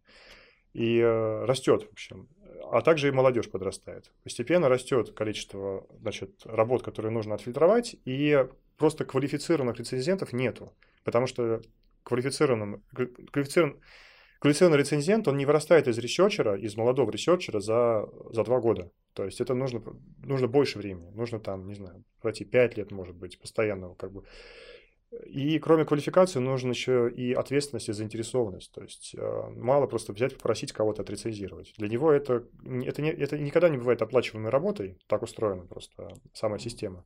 И для него это всегда некоторая социальная нагрузка, он просто должен понимать, почему он это делает. Что это для него, то, то есть он делает какой-то вклад, что он на самом деле играет какую-то роль в системе, что он тем самым тоже растит какую-то свою, э, свою значит, ну, так или иначе, там, хотя и анонимное рецензирование, но коллеги, которые просят его рецензировать, они его знают, его имя, и поэтому он э, работает на свой авторитет в комьюнити, в сообществе. Вот. И если он понимает это, кроме того, ему попадаются статьи, которые он просит по каким-то аннотациям, да, как устроено это проведение рецензирования. Сначала люди засылают статьи до определен... к определенному дедлайну, Потом э, наступает фаза бидинга, то есть э, рецензенты видят все названия всех статей и э, голосуют э, за те статьи, которые они хотят рецензировать. Потом на основе этого бидинга происходит некоторый матчинг между рецензентами и статьями. И вот, в общем, этот бидинг позволяет иногда прочитать статью, которой там еще даже на архиве нету, и вообще ты бы и так ее, о ней даже и не узнал бы.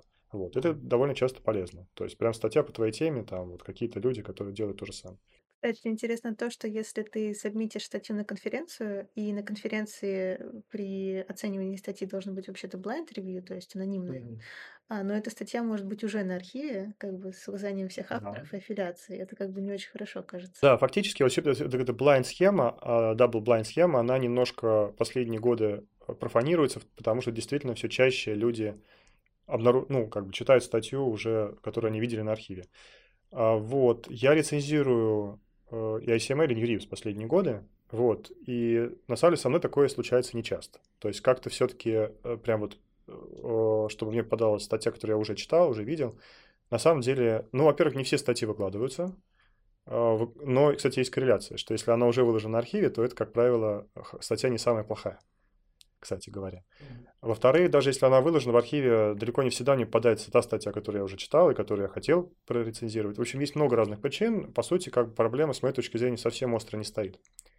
Ну, конечно, это проблема.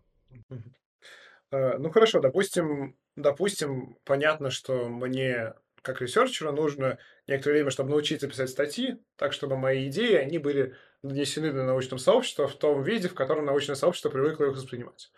При этом э, кто, то есть как, какой человек, да, и, и как, как этому человеку, как researcher у вообще найти эту идею и вот, э, собственно, зацепиться за, за это поле деятельности, найти то новое поле деятельности, по которому можно писать содержательно новую научную статью. Ага. Ну, собственно, я вот не договорил, что вот если у вас даже классная идея, нужно достаточно много работы провести для того, чтобы положить ее на всю ту литературу, которая была до сих пор. Угу. И даже вот сам процесс написания статьи, он, как правило, связан с постоянным чтением. Потому что любая научная статья, она состоит, как бы ее можно всегда как бы расчертить на черное и белое. А черное – это то, что на самом деле вы излагаете предыдущие соображения, мотивацию, то есть вы как бы комбинируете какие-то соображения с отсылкой к предыдущим статьям. Методология, бейзлайны, датасеты, общий фреймворк, э, цель вообще всей этой темы, проблемы и так далее, со ссылкой к предыдущей статье. Есть белое, это то, что вы предлагаете. И вот это вот э, все это черное пишется с постоянным, постоянно у вас как бы два окошка открыто, по сути. Одно, в одном окошке вы пишете, а в другом окошке вы читаете, все время забиваете в Google Scholar, ищете какие-то подтверждения своим тезисам, что где-то читали, уже не помните где, там снова. Формулировки даже, вы, ну, стараетесь не придумать из головы новые термины, новые формулировки. Вы ищете из предыдущей, сверяете с предыдущей литературой. Это вот одно. А второе, это вот белое, это то, что вы пытаетесь положить на предыдущую литературу. И вот самое важное, чтобы это белое, оно, логи, оно очень логично, чтобы вот э, такие вот плохо презентованные статьи, я как рецензент вот могу поделиться этим, а, они, для них характерно, что вот это черно-белое, это вот просто разные миры. Это вот одно совершенно оторвано от другого, как вот плохо смонтированный фильм. То есть э, нужно уметь это белое положить так, как будто оно является естественным продолжением, не вызывать никаких когнитивных вопросов. То есть просто это абсолютно логично. Вот было вот то, что до нас. То есть надо работу повернуть так, как будто все предыдущие статьи вы тоже написали сами. Вот. И для этого нужно иметь опыт именно и чтения, и опыт, и опыт как бы вот... Эм, а фактически же идея обычно приходит не так. Не то, что вы там читали, читали статьи и поняли, что делать дальше. Хотя это один из путей, который я хотел как раз осветить. Но довольно часто идея приходит совсем из других соображений, и приходится искусственно подтягивать откуда-то все, все, все эти аргументы для того, чтобы положить, понять, куда этот маленький кирпичик положить на здание э, науки. Вот это хороший образ для меня. Это вот каждая следующая статья, каждая следующая идея, каждый следующий вот, э, э, проект научный это какой-то кирпичик, э, если он хорошо презентован, это какой-то кирпичик на каком-то здании, вот в этом городке, в котором вот э, находится наука под названием AI Research. Ну, то есть такой тетрис получается, да? Тебе что-то падает сверху, Точно. и ты должен найти место, в которое Точно. ты Точно. Тетрис по каким-то разным размерности. А размерности – это постановка задачи, то есть цель – это датасеты, это бейзлайны. А что еще? Я забыл. Но это методы, там, не знаю, это, это, ну, как бы критерии, это метрики, это критерии качества, метрики. Вы можете немножко варьировать. Вы можете сказать, что все эти метрики неправильные, что были в статьях. Мы предлагаем новую метрику. Давайте исследуем, как она коррелирует со старыми. Мне кажется, что тут еще тетрис, который можно немножко деформировать. Грубо говоря, тебе приходит идея, и ты понимаешь, что идея классная, но ты пытаешься ее применить, она чуть-чуть не работает. И приходится ее немножко модифицировать под э, да, правильно, правильно, Тань, да, это называется, да, то есть как бы у вас хорошая идея, это там как алмаз, но он не ограненный. Он не светится, он непонятен, он как бы абсолютно для других, то есть он, он у вас в голове есть, вот даже ваш товарищ, даже ваш соавтор не поймет, пока вы его не ограните. Вот нужно очистить его каким-то образом, положить, но, но уже имеющую терминологию, на имеющиеся какие-то общие принципы, имеющуюся мотивацию, которая в голове у других людей есть.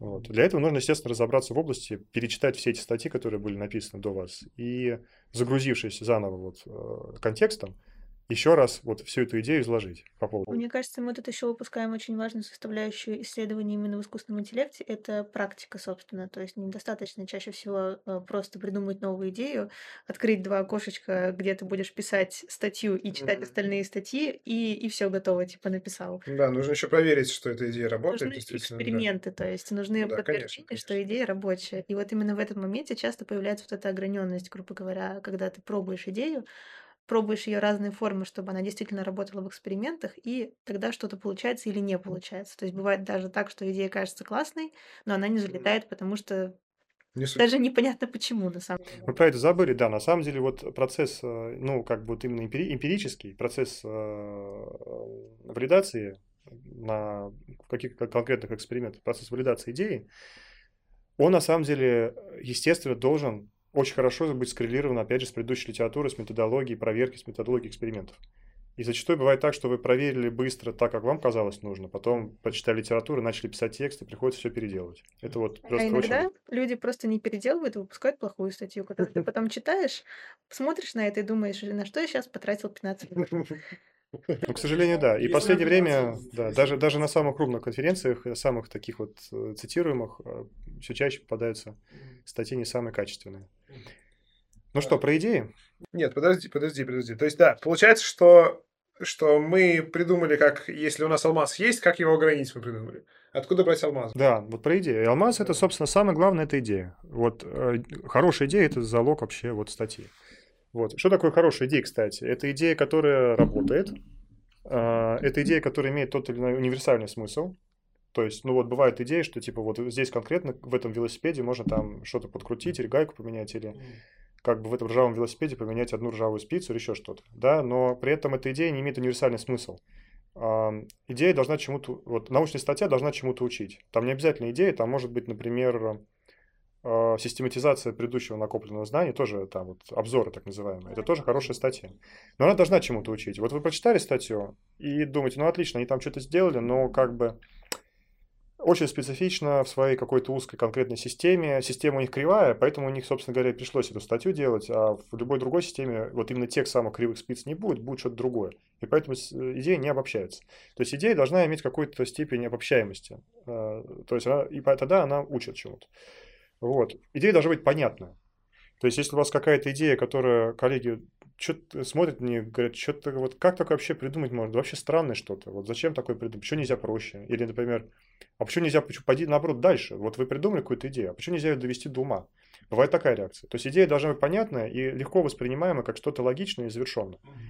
И вот, э, откуда они берутся? Ну вот такой самый простой путь, которым обычно идут начинающие ресерчеры, это прочитать какую-то одну из последних статей и э, придумать, что можно сделать еще, сделать дальше. То есть в рамках той же самой парадигмы, но просто Э, нельзя сделать все никогда. То есть авторы сделали какую-то идею, но вот ее можно докрутить. То есть она, эта идея их несовершенная. Можно что-то к ней добавить принципиально хорошее. Это то, что называется follow-up. То есть следующая статья, следующая за предыдущей. Вот. Эм, делать follow-up, чтобы его приняли на ту же самую топовую конференцию, на самом деле э, требуется очень много усилий, и надо сделать очень чисто свою работу, и все равно как бы не всегда, шансы не всегда высокие. Потому что follow-up, ну, это follow-up. Это не прорыв, это, как правило, ну, опубликуйтесь на, рангом ниже, на конференцию. Но, тем не менее, это как раз может быть хорошим э, таким упражнением, хорошим шагом для того, чтобы выйти на... Да, почему, собственно говоря, мы стремимся на вот уровень этих самых лучших конференций?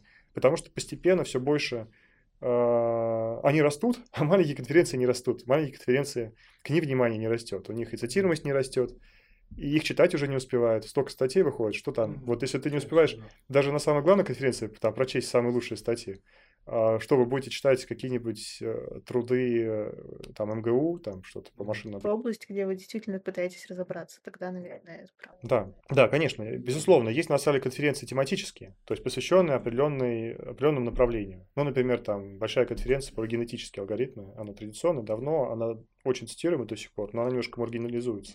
То есть люди, которые печатают там, они друг на друга ссылаются, и их, э, как про, про эту конференцию мало кто даже знает, читал они вот этих вот. Или, а, ну есть, например, Rexis, да, это главная конференция по рекомендательным системам. Это небольшая конференция, там публикуется, может быть, 100 статей в год. Ну, для сравнения с CVPR там больше тысяч. Там 100 статей в год. И она не самая там цитируемая тоже по этой причине. Но она закрывает некоторую определенную прикладную область, и если вы хотите, чтобы, ну, гарантированно хотите, чтобы люди именно по Рексису прочитали, по рекомендательной системе, прочитали вашу статью, то вы будете публиковаться там. И то, что она имеет рейтинг не А со звездой, а там на, она на уровень ниже, она имеет рейтинг А, конечно, вас не остановит. То есть это другая причина, почему вы публикуетесь на конференциях не самых топовых. Ну, Конечно, метрика топовость конференции, она не единственная, по которой вы должны как бы выбирать, что, что делать в своей области. Ну да.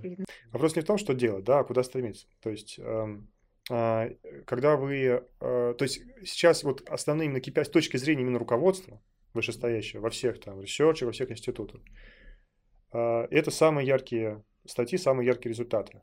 То есть, э, если вы сделаете что-то яркое, действительно яркое, что-то, что там, ну, будет известно широко в мире – не надо это публиковать, то есть нет никакого, нет никакой причины не публиковать это на какой-то самой топовой конференции. Есть, и поэтому на какой смысл это давать на конференцию чуть ниже, если это можно э, убедить рецензентов, что это что-то стоящее? Если в таком плане, то да, я имею в виду просто, что вот рекомендательная система, есть хорошая конференция не с самым, возможно, топовым рейтингом, и если вы человек, которому действительно нравится делать рекомендательные системы и работать там, это нормально публиковаться. Абсолютно, да, абсолютно. Абсолютно, да, конечно.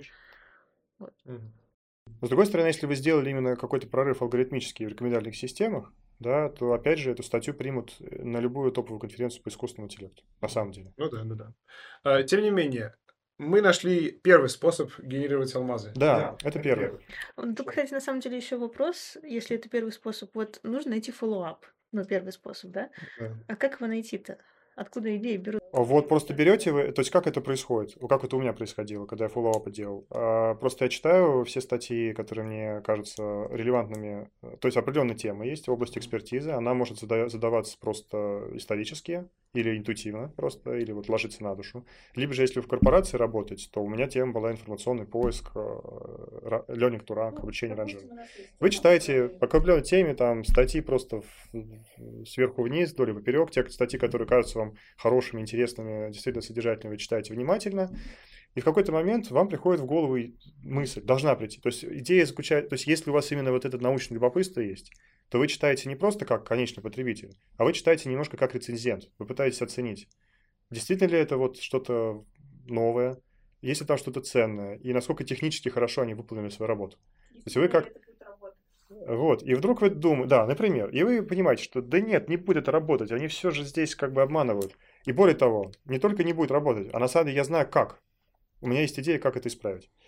Понимаете, вот. Или да, там оно... Лучше. То есть, допустим, они сделали систему, но она работает по какой-нибудь кривой метрике, которая на практике не имеет смысла. А вот по правильной метрике они не умеют. Ну, потому что она, допустим, они сделали по метрике, э, допустим, э, аук, да, там, или по метрике какой-нибудь логлос, да, ну, логлос, а вам нужна там, допустим, accuracy, а по accuracy не получается, потому что напрямую не применишь, потому что она там, допустим, э, дискретная, недифференцируемая. И вам пришла в голову идея, как применить ну, метод оптимизации недифференцируемый к той же самой системе и оптимизировать под аук, то же самое, под, под под accuracy, например. Mm-hmm. Вот, и вы пишете follow-up. Вот, пожалуйста, история. Тут просто, ну, почему я спросила, мне кажется, что идеи, они же не приходят из вакуума, как бы, чтобы какая-то идея выросла в голове, нужно, мне кажется, много чего узнать, грубо говоря, вот читать там статьи по теме и как-то это систематизировать, осознавать, складывать в своей голове, и вот тогда идея какая-то рождается. Еще вот тут просто Конечно. такой момент, что мне сейчас в последнее время, по крайней мере, точно кажется, что по крайней мере, в данный момент, там, в 2021 году, многие идеи рождаются не только из э, того, что вы читаете статьи по своей теме, вот варитесь внутри котла, грубо говоря, своей теме, а многие возникают на стыке раз. Вот это как раз вторая ситуация, да, это вторая, вторая такая, и, и это как раз чаще приводит к довольно заметным, что ли, публикациям, и проще так сделать. Это когда вы применяете, ну, метод, например, из одной области или из одной статьи, к другой области, к другой задаче. Или, например, вы э, ставите стандартную задачу, но в, области, в которой не ставили. Например, вот статья у нас в этом году от Сбербанка про адверсариальные атаки на транзакционные модели. На модели, которые скорят э, потенциальных клиентов, кредитный скоринг на основе их транзакций. Вот. Оказалось, что никто, то есть адверсариальное обучение машинное уже давно. Это такая тема, очень, она растущая и везде очень э, трендовая. Вот. Скажем, да, для, о чем идет речь для слушателей? Да, поясни, пожалуйста, ш, ш, как, какое практическое приложение этой статьи, то есть какая жизненная ситуация, какова жизненная ситуация, которая вот привела Прям к про эту статью, да? Ну, давайте да, я про эту статью, а потом объясню, что именно нового в этой статье. Угу. А это очень простая, ну, очень, простой, очень простая ситуация. А, э, есть э, модели, которые обучаются под, под накопленные данные о том, э, как та или иная история транзакции человека по карточке, э,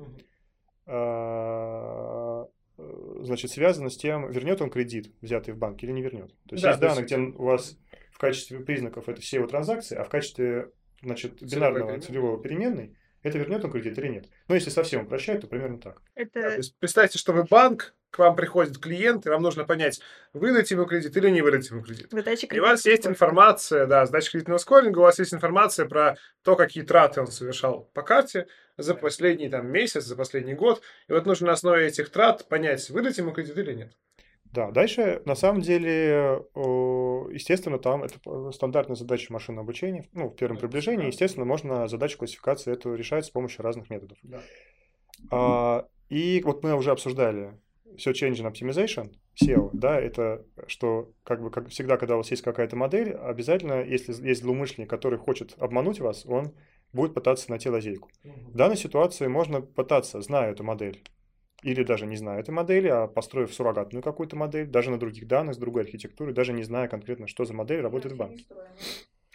Даже не строя модель, да, можно подобрать какие-то определенные транзакции, добавив их в свою историю, ну просто совершив эти транзакции, так, чтобы эта история э, изменилась в таком направлении определенном, при котором модель плохого клиента, клиента, который не будет возвращать кредит, стала классифицировать как хорошего. То есть найти уязвимость модели – тем или иным методом. Вот это вот э, направление называется злонамеренная атака. Когда вы пытаетесь немножко перестроить данные, э, для внешнего взгляда, взгляда незаметно, но для модели это приводит, для обычной модели это может приводить к изменению, то есть к очень серьезному изменению, так сказать, вот того, как она представляет это в своем там mm-hmm. то есть модель называется глубоком, в глубоком слое, слое, да, модели это, это вызывает эффект галлюцинации. Проблема, особенно в нейросетях, нейробастность модели, грубо говоря, и может быть более понятный нашим слушателям пример, это адверсариал, адверсариал атаки на картинки, когда у вас есть, например, нейросеть, которая умеет там классифицировать картинки, mm-hmm а, вы подаете ей картинку бабочки, она говорит, что это бабочка, то есть нейросеть mm-hmm. хорошая. Но иногда можно так изменить даже пару пикселей картинки бабочки, mm-hmm. что для человека картинка ни разу не изменится, а нейросеть станет там видеть, например, самолет. емота или самолет, или вообще что угодно что на самом деле. Да, э, довольно много работ, которые показывают фантастические э, так сказать, наблюдения по связанные с неустойчивостью модели. То есть оказывается, что существуют какие-то а, маски, ну там, не знаю, какой-то один и тот же шум, который вы можете накладывать на любую картинку и ломать модель. Вот, то есть даже такое. А, можно обучать, да, поиск этих шумов, да, можно осуществлять, например, не зная, как устроена модель. Вот, это все удивительно. И Black Box Adversarial Attack. Собственно говоря, именно Black Box Adversarial Attack мы происследовали э, применительно к задаче кредитного скоринга, применительно к моделям, которые осуществляют кредитный скоринг. Оказалось, что проблема есть. Вот. Э, на эту тему есть статья у нас опубликована в этом году. И э, новизна этой статьи в том, что просто именно применительно к конкретно вот этим данным, кредитным данным, никто этого не делал.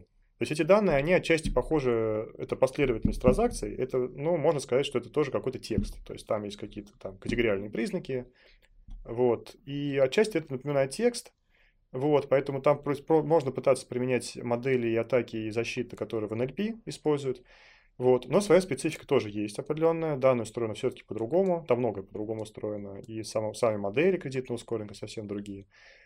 А, и наблюдения получаются другие, не, не совсем такие же, как в NLP. То есть новизна в том, что просто это другой тип данных, другая задача. Mm-hmm. Вот. Но вот поскольку никто этого не делал до сих пор, то есть вот так вот получилось, что а, значит, получилось так. Это вот другой, другой пример, да, когда у вас задача понятна, но просто в данной области никто не делал. Адаптация. А, можно адаптировать новый метод. То есть, допустим, представьте себе, что никто не применял э, deep learning, никто не пытался применять в медицине, допустим, к анализу медицинских изображений. Ну, или пытались применять, но они специфические, данных мало, и там, там у человека там ничего не может понять. Там много Своя еще... специфика там еще много артефактов. Артефакты, да. Потом артефакты, да, связаны, некоторая гетерогенность э, самой, самой области, то есть разные аппараты настроены по-разному, немножко э, накладывают свои артефакты, домен shift, а все, вот. А потом кто-то, ну, немножко придумал, как это, какое предобучение использовать, какой металлернинг, как вот все эти, значит, э, вот. И, э, казалось бы, методы не то, что там прорывные, но просто вот они, допустим, появились в одной области, в CV, Computer Vision, И вы прочитали эту статью, вот она вышла месяц назад, вы прочитали и поняли, отлично, я вот, у меня уже все готово, у меня уже там вся инфраструктура, вся готова, решил взять это и применить. Я сейчас это применю, и еще через пару месяцев напишу на эту тему статью. Mm-hmm. Все, это очень хорошо. Это ну, хороший способ, если вы быстро это делаете, быстрее, чем конкурент. Это хороший способ э, написать статью. Или, например, э, чуть более такой пример, э, что ли, фундаментальный, это в, в области representation learning, обучение представлением, который классический, классические э, подходы заключаются в том, что вы учите э, точку в евклидовом пространстве для входящих данных, для входящей картинки, для входящего текста. Вы представляете его как точку в евклидовом пространстве. Имбединг. да. Это в евклидовом пространстве. И в некоторых областях э, оказывается, что более информативно и лучше можно представлять входящий объект в виде точки в пространстве Лобачевского. То есть, казалось бы, ну, вот эта вот абстрактная математика, какое-то неевклидовое пространство, которое придумал Лобачевский, и там детей пугают э, по ночам, да, там этими пересекающиеся, да. А оказывается, оно имеет практически, вполне практическое применение в машинном обучении. В некоторых случаях в пространство Лобачевского данные удается вложить намного более информативно. На самом деле, пространство Лобачевского не такое страшное, как, как некоторые другие пространства математики, поэтому... Вот, и так к чему? Потому что вот вы знаете, что нужно знать. Вот понимаете, вот человек, который пришел в машинное обучение из геометрии, просто вот, вот в отличие от других специалистов машинному обучению, вот они не знают геометрию, они знают статистику, оптимизацию. Нашелся человек, который пришел, а что ты все в евклидовое пространство вкладываете? А мне кажется, что вот пространство отрицательной кривизны лучше э, моделирует вот, ну, разветвленность э, тематик в тексте. Попробуем в пространстве Лобачевского, проблем же нет никаких. И, и все. И, и это, это знаменитая статья, да, просто все, как бы она супер цитирована. Может быть, он так даже не рассуждал, может, он просто по приколу попробовал. Да, пространство да. Лобачевского. Еще один случай, да, вот как бы один достаточно распространенный сценарий появления идей. Это ошибка в коде. Это реально. Вот вы просто берете и э, что-то делаете не так. И у вас вдруг наблюдение неожиданное, что там качество растет в каком-то смысле где-то, или там какие-то неожиданные результаты. Вот. Вы начинаете разбираться, что такое. Ну, вот ошибка в коде, ну, ее проанализируйте и поймете, что на самом деле, может быть, это и не ошибка, может, это Канада. Много изобретений в истории человечества. Считается, что стекло так изобрели, да, и многое другое. У меня была такая ситуация на работе, даже я улучшила качество модели, случайно ошибшись, а потом мы провели несколько экспериментов, и они действительно очень, очень. Вот, потом э, многие, очень многие идеи приходят на самом деле из практики. То есть почему хорошо работать в индустрии, в корпорации. Mm. Так, например, мы э, написали статью про э, фильтрацию результатов в Яндекс.Маркете. То есть, когда я работал в Яндексе, пришли ребята из... Э, они нас знали, они пришли из э, команды, которая занимается машинным обучением в Яндекс.Маркете и сказали, у нас такая задача необычная, непонятно вообще, с чем ее есть. Непонятно просто.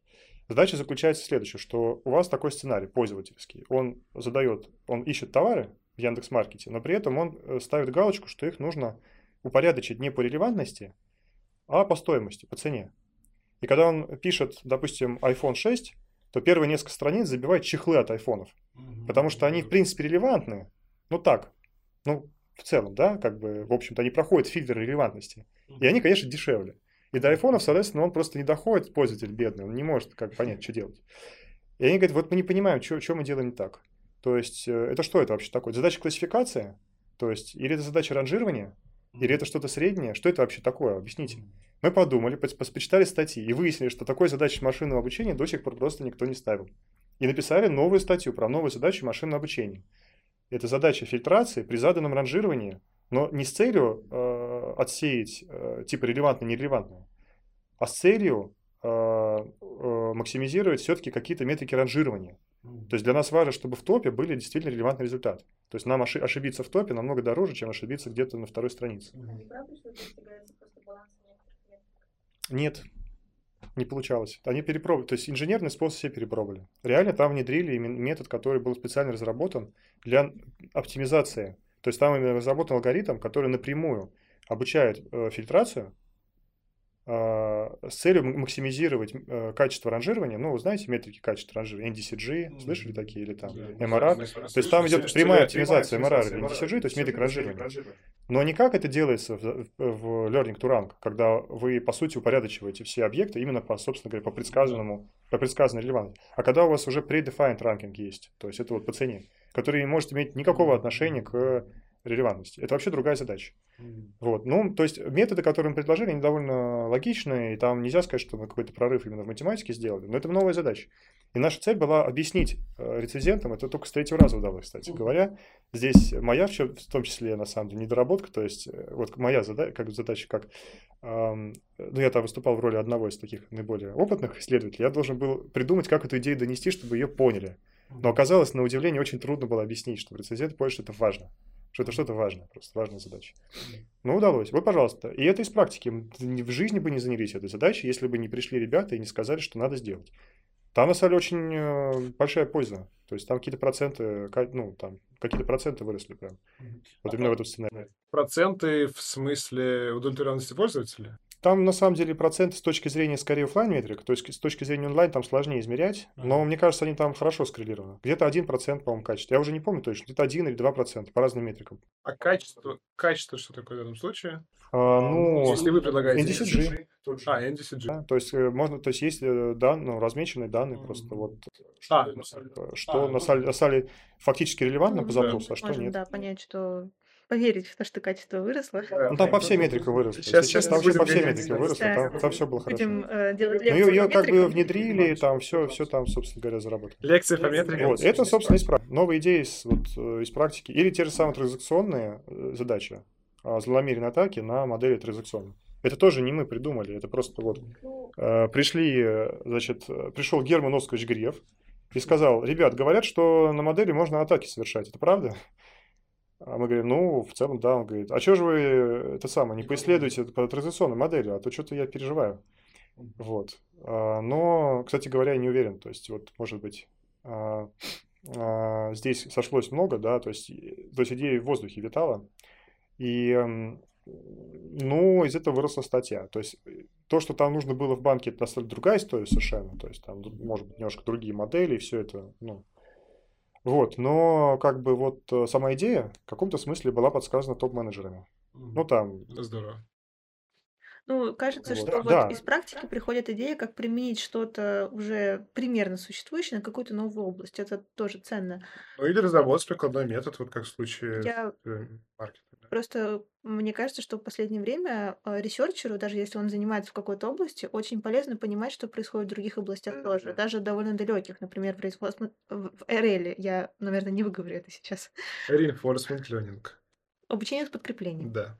Например, вот когда я стажировалась в Яндексе в отделе машинного перевода, я делала э, некоторое улучшение, грубо говоря, машинного перевода с помощью некоторой идеи из RL. И для меня тогда это было некоторым удивительным как бы, событием, потому что RL и классический learning, они, ну, немножечко в стороне, то есть больше Да, в стороне, чем даже да, или NLP, например. Мгм. Вот. И это тоже очень полезно. Я считаю, что вот очень важно знать, что происходит в других областях, хотя бы как-то, какие Мгм. там новинки происходят, что вообще там происходит, грубо говоря. Вот, чтобы придумать что-то действительно стоящее, чтобы в голове это как-то собралось и сформировалось какую-то интересную идею. Да, но И не- пример, не- например, не- не- э, а, то есть, ну давайте закончим, да. Просто я хотел сказать еще про один сценарий, который для меня тоже очень важен, именно откуда идеи берутся. Вот, это в результате теоретического переосмысления. То есть иногда у вас появляются алгоритмы из теоретических соображений. То есть, например, метод ускоренного спуска, а, оптимизации, который Юрий Нестеров изобрел изначально еще в советские годы, не знаю, в 70-х, наверное.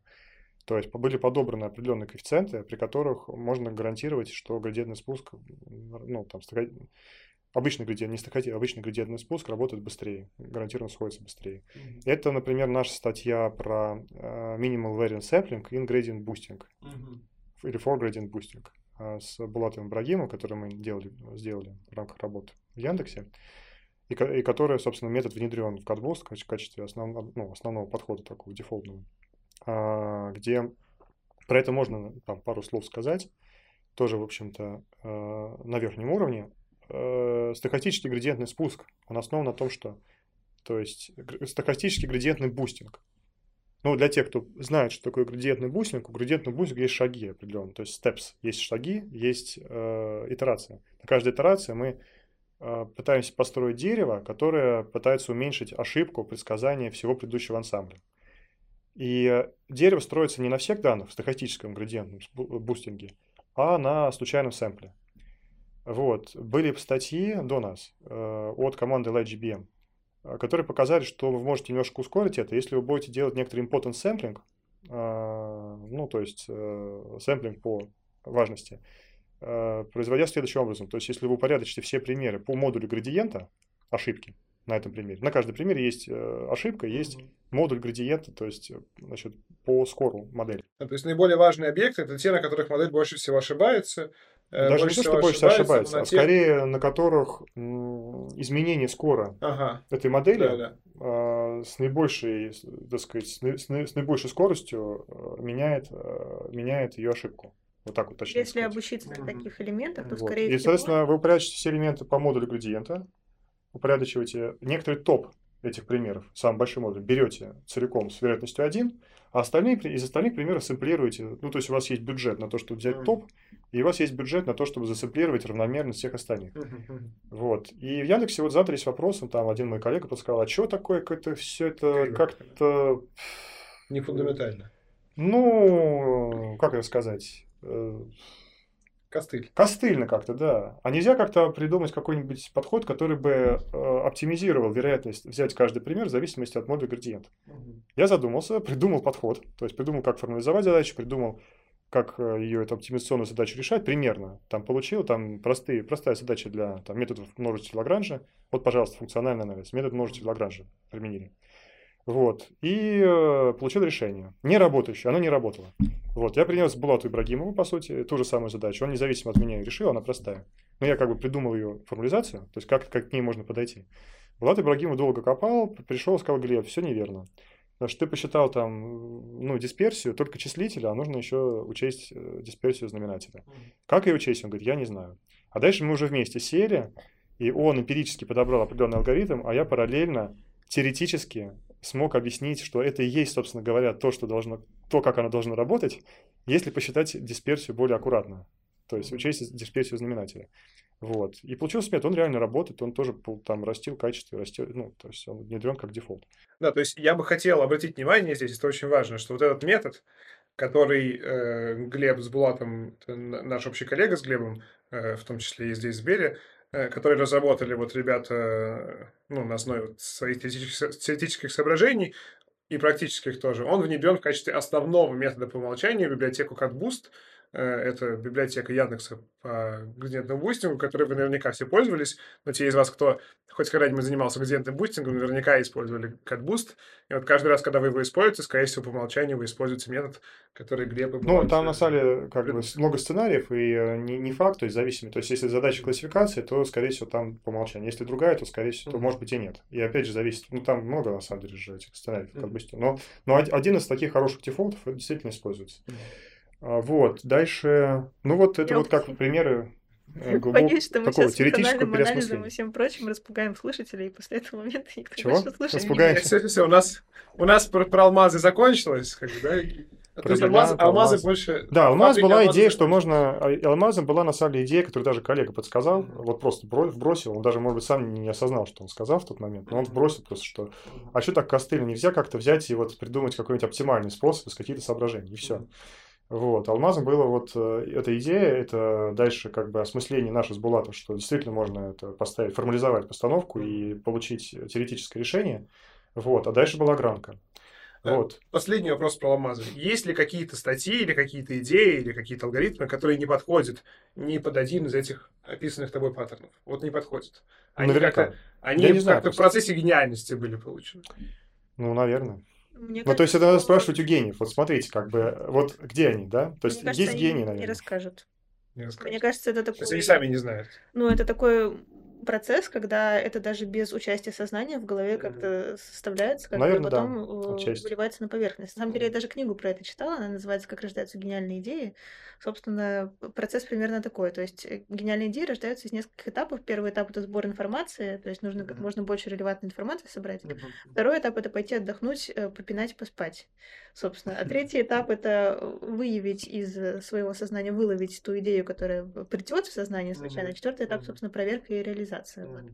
Я на самом деле верю в эту систему. Ну, Я да, действительно так работает. Да. Ну, да, наверное. То есть у, меня, у меня были случаи, когда э, вот именно в фундаментальной математике э, я просыпался с идеей. То есть вот одна из этих задач, которую решил, э, я долго не мог уснуть и крутил в голове какую-то лему, пытал, думал, что все сводится к этой леме. Что вот я докажу, и все. А потом в какой-то момент и не заметил, как уснул. А потом проснулся с мыслью о том, что это верно, что, во-первых, лема не верна. Это раз. А во-вторых, именно потому, что она не верна, верна моя теорема. То есть я как бы вот не мог выйти из этого порочного, э, порочного такого тупика, что мне казалось, что, что как бы теорема, ну, то есть у меня было не сразу две ошибки сделал. То есть первое, что я думал, что лема верна, а во-вторых, я почему-то думал, что из этой лемы следует теорема. Оказалось, что наоборот, именно потому что она не верна, теорема верна, Это, зато моя теорема. да. тоже одна известная особенность, когда вы долго думаете над одной задачей без отдыха, грубо говоря, мозг зацикливается на каком-то сценарии и не может из него нормально выйти. И Мгм. поэтому нужен второй этап, Нужно грубо говоря, да. Гулять, позаниматься спортом. Да-да-да. Да, Об этом писал Пуанкаре в, в, одной, в одной из книг. Он, ну, тоже и философ же. Она, а, ну, Анри Пуанкаре писал, вот, один из создателей теории относительности, гениальный математик, топологию он, собственно, придумал. И по поводу первого этапа, где происходит сбор идей, вот именно поэтому я считаю, что исследователь должен как бы смотреть еще не только в своей области, концентрироваться, сидеть, а смотреть по сторонам и понимать, что там происходит, потому что, мне кажется, наиболее гениальные идеи, они происходят на стыке, как бы. Возможно, не на стыке даже областей искусственного интеллекта, а на стыке э, работы, которую ты делаешь, и чего-то другого, на что ты обращаешь внимание, о чем думаешь. Да, ну хорош, хороший пример это вот э, трансформеры, для слушателей, я думаю, будет близко тоже, трансформеры в картинках, да, которые сейчас применяются. При- при- пришли они из текстов, и сейчас, по сути дела, уже во многом собираются полностью заменить все эти нейронные сети. Не заменят. Не Ну, заменят? короче, почитай статью про Inductive Bias. Спасибо. Нет, есть на Э, самом деле Статья про Inductive Bias. No, no, no free lunch, no free lunch theorem есть такая, которая утверждает, что нет ни одного универсального подхода, который решит все задачи. Ну, это... Это, это радует нас, как, как ресерчеров. Да, Нам, нам что еще останется хлеба, да. работы много. Сережа. Я думаю, что на наш век хватит, и на век Да. детей наших тоже хватит. Мы уже выяснили сегодня на подкасте, что нам останется хлеба, так что Да. спокойно. Э, Хлеб с маслом даже будет, я думаю. И с, с толстым слоем колбасы. Я люблю с рыбой красной. С творожным сыром и красной рыбой. с икрой еще. Вот, дальше Ну, что, хорошо, про жизненный цикл поговорим? То есть, вот, допустим, вы копаете, какие-то идеи приходят, и что Ну, дальше? Давайте, наверное, это будет хорошим примерно завершением области про то, как работает researcher. Да, да, да. А дальше мы поговорим про искусственный интеллект в целом. Да. Мгм, Да. Собственно, как выглядит работа researcher а? Что вот он делает? Что нужно Ну, сделать на работе? Во-первых, чтобы- да, во-первых, Что- он что- проявляет что любопытство, он ходит на, то есть он ин- интересуется. Вот это вот самое важное, это интерес. То есть э, он, то есть я, как, вы можете интересоваться разными вещами. Вы можете ходить на какие-то доклады продуктов вообще. То есть, типа, вот как делать продукты и что. И задавать им вопросы. А почему так? А вот почему не сделать по уму? Там, или еще что-то. Да, и вам, вам может в голову прийти вдруг какая-то идея о том, что здесь наверняка прикладная задача какая-то, за- зарыта, зарыта какая-то что-то. Ну, вот это как Интересно. раз к разговору о том, что надо интересоваться. Интересоваться всем, да, Академическое интересоваться статьями, интересоваться людьми. Ну, то есть иногда даже важно вот это вот какая-то, а, ну, умение, ну, вот какая-то ку- ку- коммуникабельность, да, то есть есть, конечно, ресерчеры, такие интроверты, которые копают какую-то одну область, они очень умные, они что-то придумывают, но коммуникабельность, она ча- ну, довольно часто помогает что-то сообразить, что-то тебе подскажут, как-то по-другому повернут твой взгляд на уже известные там, те- Конечно, у каждого человека взгляд, он ограничен его восприятием, поэтому очень важно как бы спрашивать у других людей, и лучшие решения, они возникают именно со взглядом нескольких сторон. Вот. Потом, как я вижу вот э, цикл, ну, э, понятно, что есть определенные дедлайны, которым нужно что-то э, делать. То есть, либо начальство ждет, либо, как вот в большинстве областей, есть определенное количество дедлайнов по конференциям. Они, как правило, в одно и то же время круглый год. И, допустим, ICML, NeurIPS. Вот вы подаете на ICML, получается рецензии, э, параллельно готовите другую статью на NeurIPS, на ICML завернули, подаете две статьи на NeurIPS, старую переработанную и какую-то новую. Ну, вот это пример, да, как может researcher работать.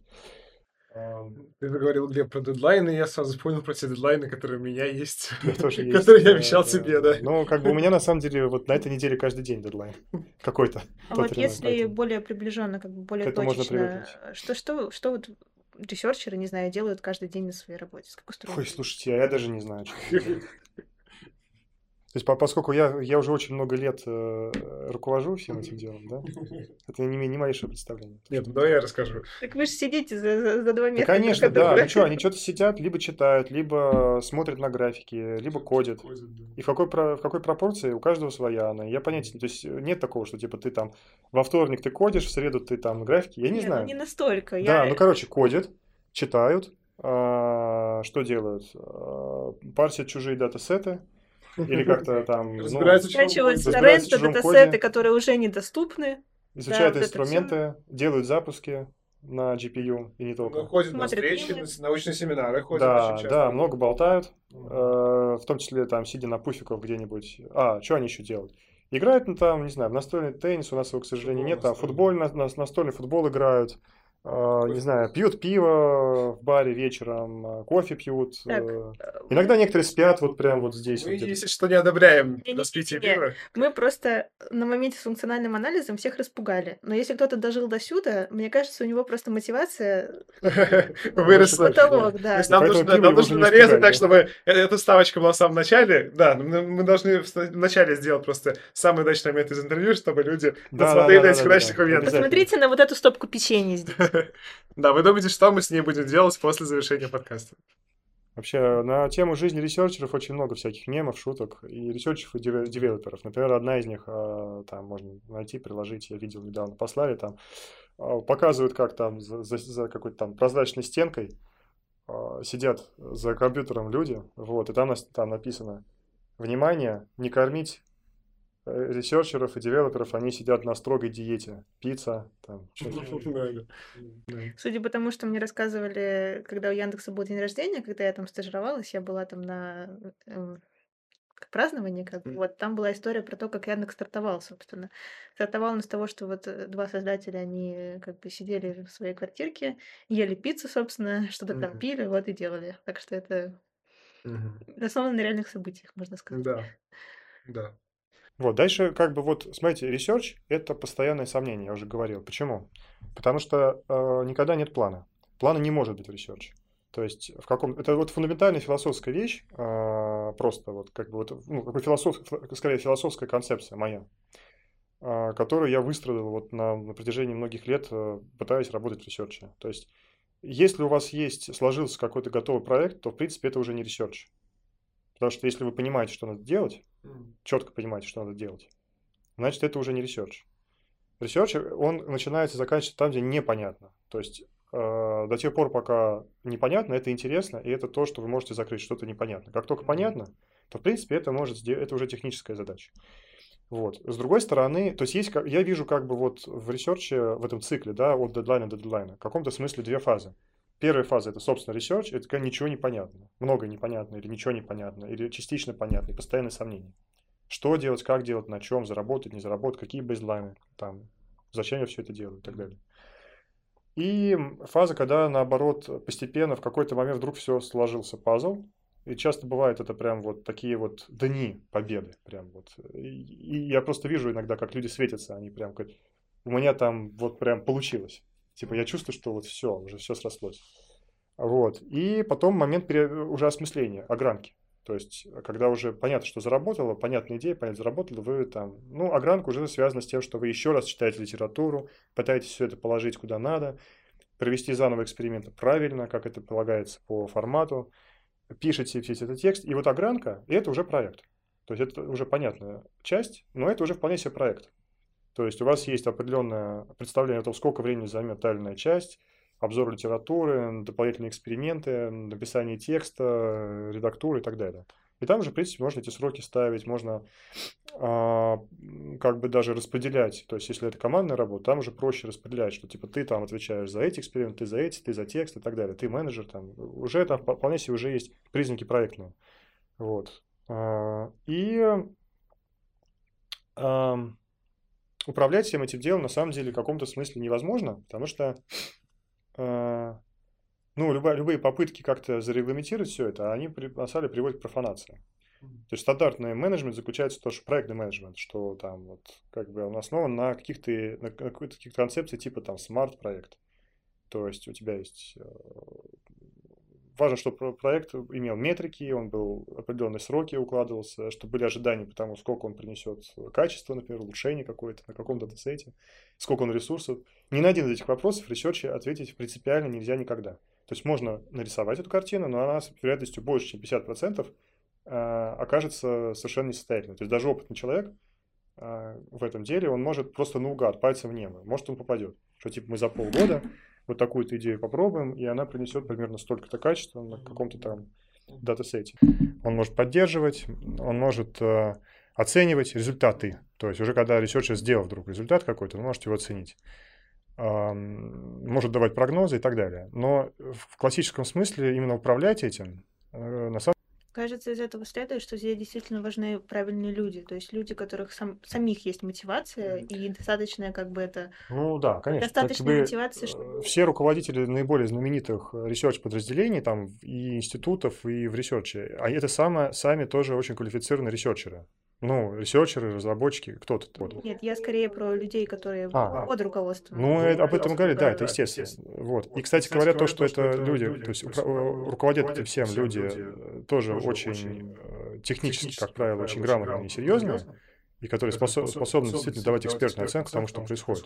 Не по формальным критериям, не, формальным, не по формальным признакам, как вот в классическом менеджменте, а вот какую-то неформальную экспертную оценку того, куда что, движется и насколько шансов, много шансов получить результат.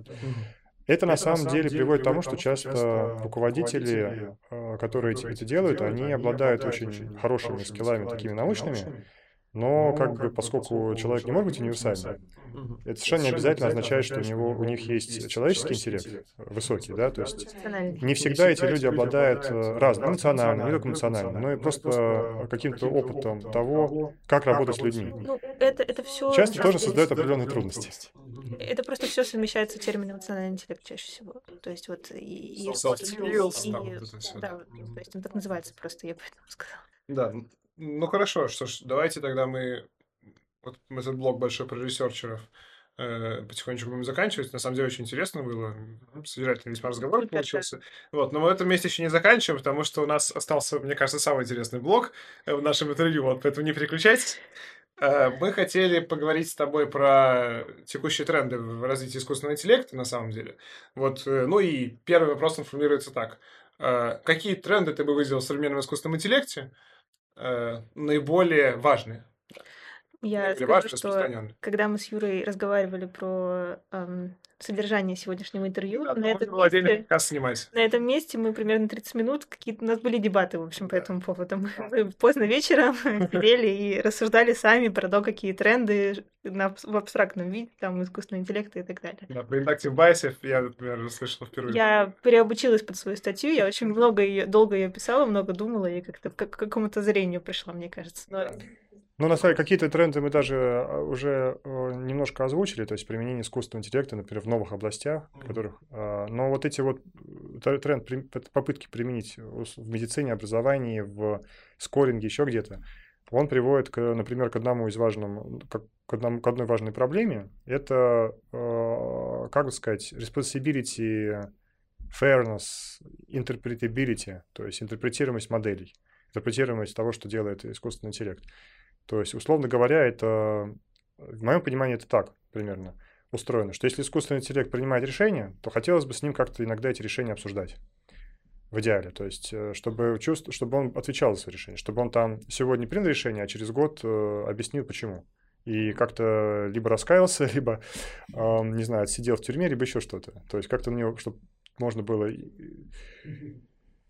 То есть, как бы непонятно, почему и как, что работает. Да, это одна, interpretability. Это, на самом деле, большая, в каком смысле не проблема принципиально нерешаемая, и решить ее можно только если наделить искусственный интеллект какими-то ну, свойствами именно такой может прозрачности.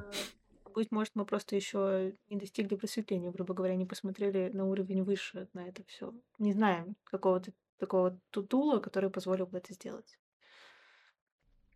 довольно много работ, которые пытаются именно технически объяснить, э, что именно происходит с нейронной сетью, как именно она принимает решения и так далее. Я считаю, что вот этот подход, он, к сожалению, тупиковый. Ну, это, это мое субъективное да. мнение.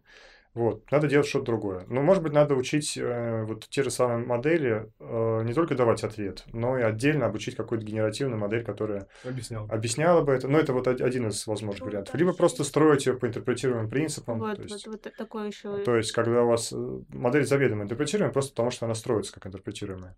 Таких, вот, кстати, но тоже До много. конца непонятно, что с этим делать. работ, но не, практически все из них, грубо говоря, не масштабируемы, получается, на данный момент. Ну, иногда Но- бывает, удается достичь какого-то компромисса. То есть, допустим, вы делаете неинтерпретируемый embedding, но после этого поверх него строите интерпретируемую какую-то модель, которая уже на основе этого embedding а принимает решения.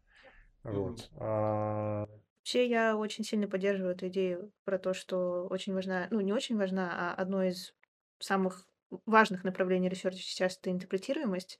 Я настолько этим, на самом деле, проникла, что когда я работала на своем предыдущем месте работы, я даже писала, собственно, предложение некоторое с предложением «давайте мы над этим поработаем», Мгм. какими-то идеями и так далее, но, к сожалению, не протолкнулась. Мне немножко грустно от этого. Да, а сейчас вот на AI Journey, например, целая, целая вся AI Journey была посвящена там как раз-таки интерпретируемости, да, насколько я помню. большой кусок. Мгм, Не вся, конечно, да. А дальше по-разному немножко это можно называть. Там мета-лернинг, например, или трансфер, там domain adaptation и так далее. На самом деле это все про одно и то же примерно. Это создание чего-то универсального. То есть каких-то моделей или какого-то э, чего-то, да, какой-то, какой-то, какого-то фреймворка, да, который в себе собирает достаточно большое знание и о возможных новых задачах, и о других данных, и который потом достаточно быстро можно адаптировать, и- используя несколько, то, что называется few-shot learning, one-shot learning, zero-shot learning, адаптировать к каким-то новым а, задачам или к новым данным или еще что-то. Мне кажется, это очень сильно коррелирует с э, веянием мультимодальности, когда у вас есть теперь модель, которая работает не только... А, Да, это, это тоже следующий тренд. Мультимодул. Мультитаск, мульти, мультимодул, да, мульти все. Да, но, правда, частично лишь коррелирует, э, в том смысле, что идеологии похожи, а методы, оказывается, получаются весьма разные. Я вот, если честно, металлернинг и мультимодальность, они как-то не состыкуются между собой. я из своего понимания вот это искусственного Мгм. интеллекта того, что происходит, считаю, что на самом деле есть потолок у любых методов, которые пытаются навязать эм, нормальную генерализацию с нормальным там domain adaptation или чем-то подобным, решая только одну задачу и смотря только на одну модальность. Я считаю, что все-таки добиться того, что модель будет робастной, будет хорошо генерализовываться и хорошо решать ну, задачи из разных доменов, грубо говоря, можно только с помощью того, что ну, научить ее большему, грубо говоря, показать ей больше. Ну, понятно. То есть, если человек, если, если, условно говоря, человек умеет, мы еще про это поговорим, про связь человека, человеческого интеллекта и искусственного интеллекта, но почему мы от искусственного интеллекта хотим того же, что мы ожидаем от человека, или сопоставимого, да, если человек учился на всех этих модальностях, там, да, Ну, это о- одно, один, Ну, из один из моментов, аргументов, да. один из моментов, да. У человека там много различий есть. Ну, конечно, да. Да. А потом э, из трендов а, хочу э, обратить внимание еще на а, такую тему, как нейросимвольные подходы. Нейросимвол это на самом деле не подходы, даже скорее в большой степени э, философия, потому что э, примеров, когда именно нейросимвольные подходы действительно реально работают, их на- настолько исчезающе мало, где в реальных задачах. Давайте немножко расскажу, о, чем идет речь. А, Дело в том, что когда-то давно, а, в 20 веке еще, да, когда строили искусственный интеллект, ну вот вспомните, давайте вспомним Алан Тьюринг и дальше, и Ботвинник, э, наш великий шахматист, институт у него был искусственного интеллекта, по-моему, так он назывался, не знаю. А Он пытался э, сделать искусственный интеллект на основе э, дискретных алгоритмов и э, таких как, например, поиск, а, Ну, например, вот как вот научить играть искусственный интеллект в шахматы методом какого-то глубокого перебора, какого-то умного. Да, вот методы поиска доказательств, например, автоматические problem, problem theorem provers, то есть автоматические методы автоматического поиска доказательств математических теорем. А, Есть какое-то определенное количество областей, или, например, вот э, работа с графами, ну, которые просто по своей структуре, по своей системе дискретны, они интер- более интерпретируемы, про них э, не стохастические, а дискретные гарантии, то есть там э, можно что-то выполняться не с вероятностью 1 минус эпсилон, а просто гарантированно. Вот. То есть там совсем другие признаки. Там нет вероятности, там нет непрерывности, там дискретно все. И методы работают с данными, которые имеют определенную интерпретируемость, как некоторые символы. То есть это формулы, это математические формулы, это какие-то определенные э, штуки, имеющие определенный синтаксис. То есть как какие-то куски кода, например. То есть и, и, и входящие данные — это кусок кода, и сам алгоритм — это кусок кода, в общем-то. А, и на выходе тоже имеем какой-то кусок кода, как правило. И это все про символьные подходы. А есть нейронные, там у них свойства по всем этим критериям, ну, наоборот, противоположные. То есть а, на входе у вас вектор непрерывный, а, при, значит, сам алгоритм — это какое-то количество, как правило, непрерывных разных преобразований, на выходе тоже что-то непрерывное, и все неинтерпретируемо, все недискретно, все с вероятностной, стохастической, а, ненадежное, работает как что-то ассоциативное, иногда выдает вот, необъяснимый. А, вот. вот. И... Но при этом очень хорошо работает на, да. на, на, на практике, да. Значит, Я и кажется, что дальше... Работает в целом, в среднем. В среднем, но на простых задачах, как, как правило, то есть где точно хорошо работает э, тот же deep learning, это когнитив, всякие простые это, это perception, perception, это восприятие. То есть это распознавание образов, это проведение ассоциации между э, тем, что ты видишь, тем, что ты наблюдаешь, с какими-то определенными заранее предписанными классами. Что важно, что заранее предписанными, потому что у человеческого интеллекта они заранее не предписаны. В каком-то смысле сознание постепенно формирует и способно формировать новые образы, новые сущности. Они основаны, основаны, мне кажется, эти новые сущности на чем-то старом, но в конце концов из частей формируется какая-то новая Ну да, считается вот в психологии, что человек рождается с какой-то матрицей такой, вот простейших сущностей, постепенно на них накладывается все более сложно. Я так думаю, что и с искусственным интеллектом можно пытаться это делать. Точками заполняется пространство просто некоторые. Может быть и так. На самом деле, по большому счету, я думаю, что здесь... Э, то есть я абсолютно, на самом деле, не являюсь... Э, как бы я очень мало представляю, ну, имею представлений про вот нейрофизиологию, там, работу нервной системы, центральной нервной системы, но когда я немножко вот спрашивал людей про работу сознания, то, ну, считается, что это такая область, что, в общем, по большому счету никто не знает, как это работает, в принципе. То есть это область психологии, это не область э, физиологии в классическом понимании того, что давайте разрежем мозг или там Э, сделаем какую-то лоботомию или еще что-то, посмотрим, что будет. То ну, есть сознанием так не, не, не происходит. Ну, нейробиологии чуть-чуть еще. Хотя немножко, чуть-чуть что-то там вот бывает, там э, какие-то определенные участки мозга э, влияют на какие-то когнитивные функции определенные. В принципе, ну то есть понятно, что есть отдельные участки сознания для восприятия цифр, отдельные для букв. То есть это, это факт, что есть люди, которые отлично распознают буквы, но у них что-то нарушено в голове, они не могут цифры читать, или наоборот. Вот. Или там они отлично воспринимают все образы, но не могут читать ни буквы, ни цифры. То есть вот ну, какие-то такие моменты. Может, я сейчас не, не совсем точен, но там много всего интересного из последние годы наблюдений. Но mm-hmm. это все тайно, ну, покрытым раком. Некоторые общие картины, да, как работает мозг, по большому счету. И поэтому ответы на эти вопросы, они скорее для нас могут сейчас лежать в области психологии, чем в области... Ну да, но многие вопросы скорее, они, многие вопросы, это правильно, лежат в области психологии. А, Потому что просто у нас нет методов, да. Э, чтобы из нейробиологии излечить ответ. Ну, конечно, да. А, вот. Э, то есть э, я считаю важным трендом, например, э, попытки наделить э, искусственный интеллект Эм,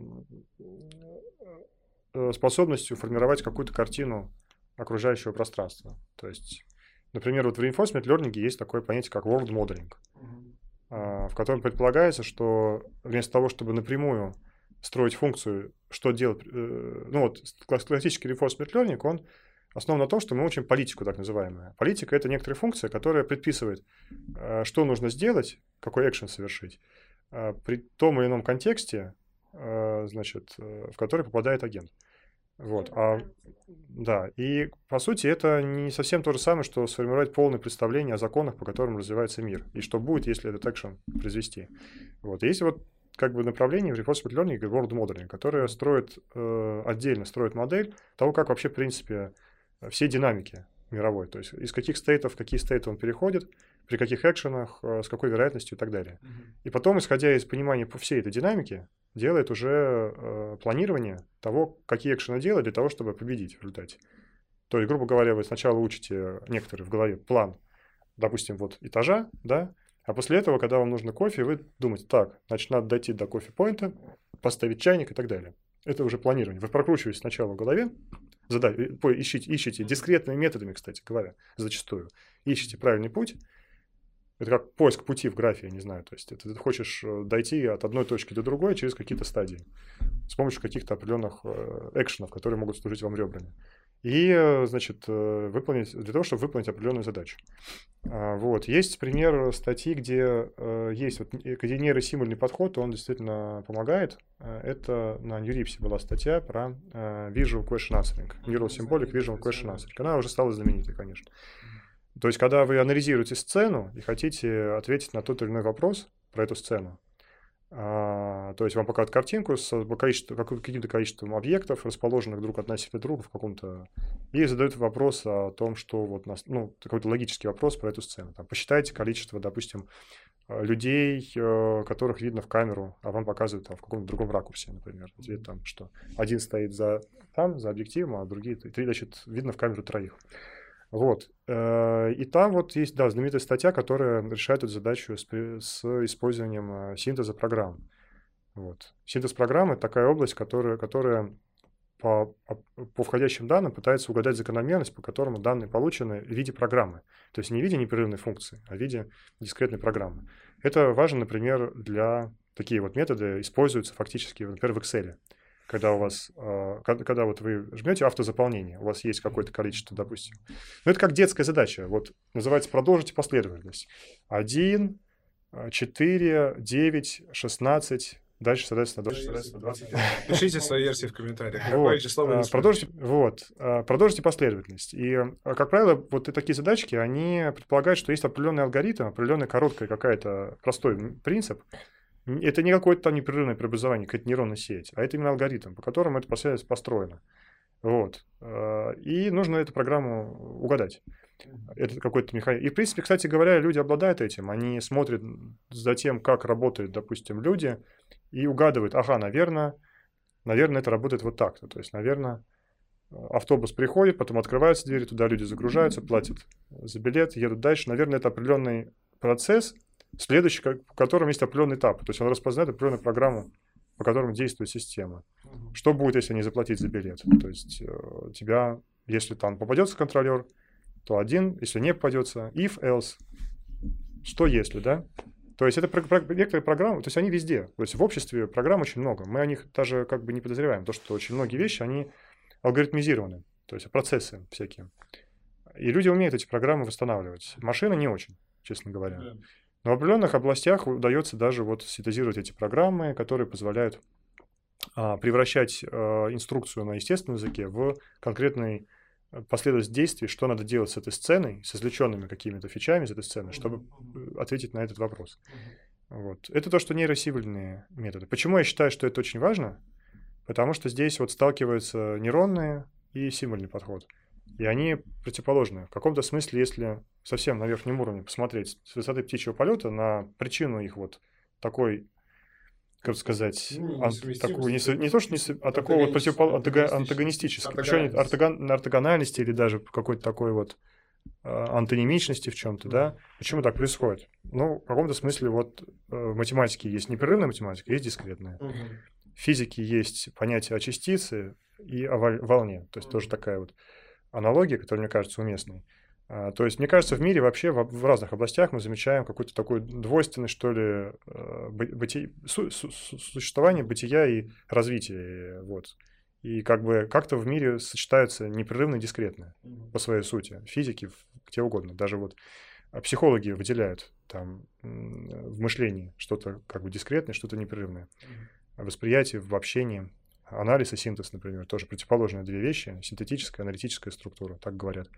А, вот. И кажется, что очень много загадок в том, как работает интеллект, оно сокрыто именно в том, как взаимодействуют какие-то так называемые дискретные непрерывные механизмы, структуры, восприятие, там, вот все вот это. А, но это такая непонятная область, то есть про нее там не, не пишут, ну, нету книжек там или статей. Кто-то об этом задумывается, кто-то нет. Но никто не знает, что, делать mm-hmm. на самом деле с этим. Возможно, мы просто не дошли до этого потихоньку, потихоньку из других областей будем получать знания и дальше понимать, что делать и с этим тоже. Э, вопрос, а как вообще в мозге, откуда в мозге берется дискретное, то есть если психология свой, ну, если мы говорим, что, допустим, психология сводится к нейробиологии, ну, крайней мере, так принято думать, то откуда в мозге берется это самое дискретное, э, этот самый дискретный элемент, который потом превращается в человеческом сознании, в некоторый дискретный элемент человеческого сознания, что человек способен там оперировать, рассуждать некоторыми дискретными структурами. Но мне кажется, что слова — это, по сути, свои символьные дискретные сущности. Да, ну хорошо, откуда слова да. А вот про это, собственно, э, я самая лучшая книжка, которую я читал, написал Сергей Булгаков. Э, это, вообще говоря, священник. Написал он в 20-х годах во Франции, когда он эмигрировал из России, э, под названием «Философия имени». Там первые две главы посвящены слову. Вот. И, честно говоря, я не следил, вот, что было написано после этого. Но мне очень понравилась идея о том, что как бы не, не стоит пытаться найти какой-то рациональный ответ на этот вопрос. Э, лучшее, что мы можем сделать, это просто считать, что они реально существуют, и они сами себя придумали. Они сами себя родили. Не те слова, которые русские, английские, а вот какие-то, что есть какие-то ну, идеи, да, которые... В принципе, она, конечно, из мира идей Платона, да, и мне кажется, что это очень хорошее, вот даже с точки зрения именно вот, э, то есть, грубо говоря, я как researcher считаю, что мне довольно удобно мыслить именно в таких категориях, что это просто есть действительно какие-то сущности, на которых основана наша способность э, мыслить какими-то дискретными вещами. Мне кажется, это некоторый момент оптимизации даже в мозге, потому что мыслить дискретным проще с точки зрения энергозатрат и как бы получаемого reward а даже в некотором смысле. Вот. И всю оставшуюся энергию можно куда-то в другое место направлять, грубо говоря, смысл что-то другое. Здесь более фундаментальный вопрос. Откуда вообще, э, почему вообще бывает, как вообще, в принципе, на каких механизмах основан такой аспект работы сознания, который позволяет э, э, да, э, находить хоть какие-то связи. Нет, вообще просто находить хоть какие-то связи. То есть, mm. если посмотреть на то, что мы воспринимаем, ну это просто какой-то поток. Ну тогда мне кажется, что а, это Говорить вопрос... о каком-то закономерности странно, потому что мы живем одну жизнь. Если бы у нас была там статистика, мы прожили бы там, ну, как бы было, не знаю, хотя бы там миллиард разных развитий нашей жизни, мы могли бы найти закономерность на уровне статистики. Но вы проживаете одну жизнь. Вы проживаете одну жизнь. Как, как, как, как вообще, в принципе, вы способны сказать, что на самом деле вот есть э, вчерашний день и сегодняшний, и завтрашний. И можно рассматривать это как разные, э, значит, испытания, да, какого-то одного и того же случайного процесса, сопоставлять их и называть совершенно разные ситуации, абсолютно разные. То есть вы проснулись сегодня или вы проснулись вчера, это разные ситуации. Они вообще априори никак не, не связаны, не имеют ничего общего друг с другом. Это абсолютно разные две истории. Но вы каким-то образом можете сказать, я проснулся, то есть положить какие-то две разные два разных наблюдения э, в какую-то одну корзинку. И вот это вот, собственно говоря, процесс, когда вы совершенно разные какие-то вещи кладете в одну корзинку. Ну процесс дискретизации. Вот от, откуда сам, сам этот процесс берется, на основании каких механизмов, за счет чего это вообще возможно, просто вот, на уровне философии. Вот я считаю, как бы именно глубокое понимание вот этого, это очень важно. Глубокое понимание э, тайны этого процесса. Кажется, это даже не тайна этого процесса, это уже тайна того вообще, на чем основывается сознание, что это такое. То есть Нет, примерно но... похоже уже на самый фундаментальный вопрос.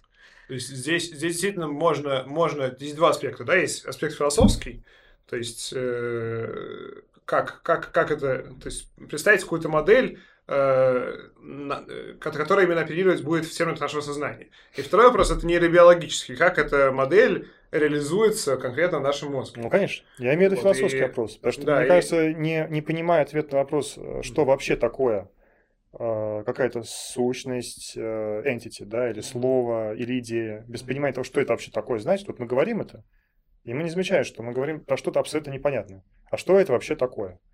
То есть э, за счет чего они существуют вообще? Как может материализоваться, как может одна и та же идея э, иметь материальную реализацию в совершенно разных, вообще говоря, сущностях? Угу. То есть как, каким образом мы вообще можем видеть какую, хоть какую-то связь?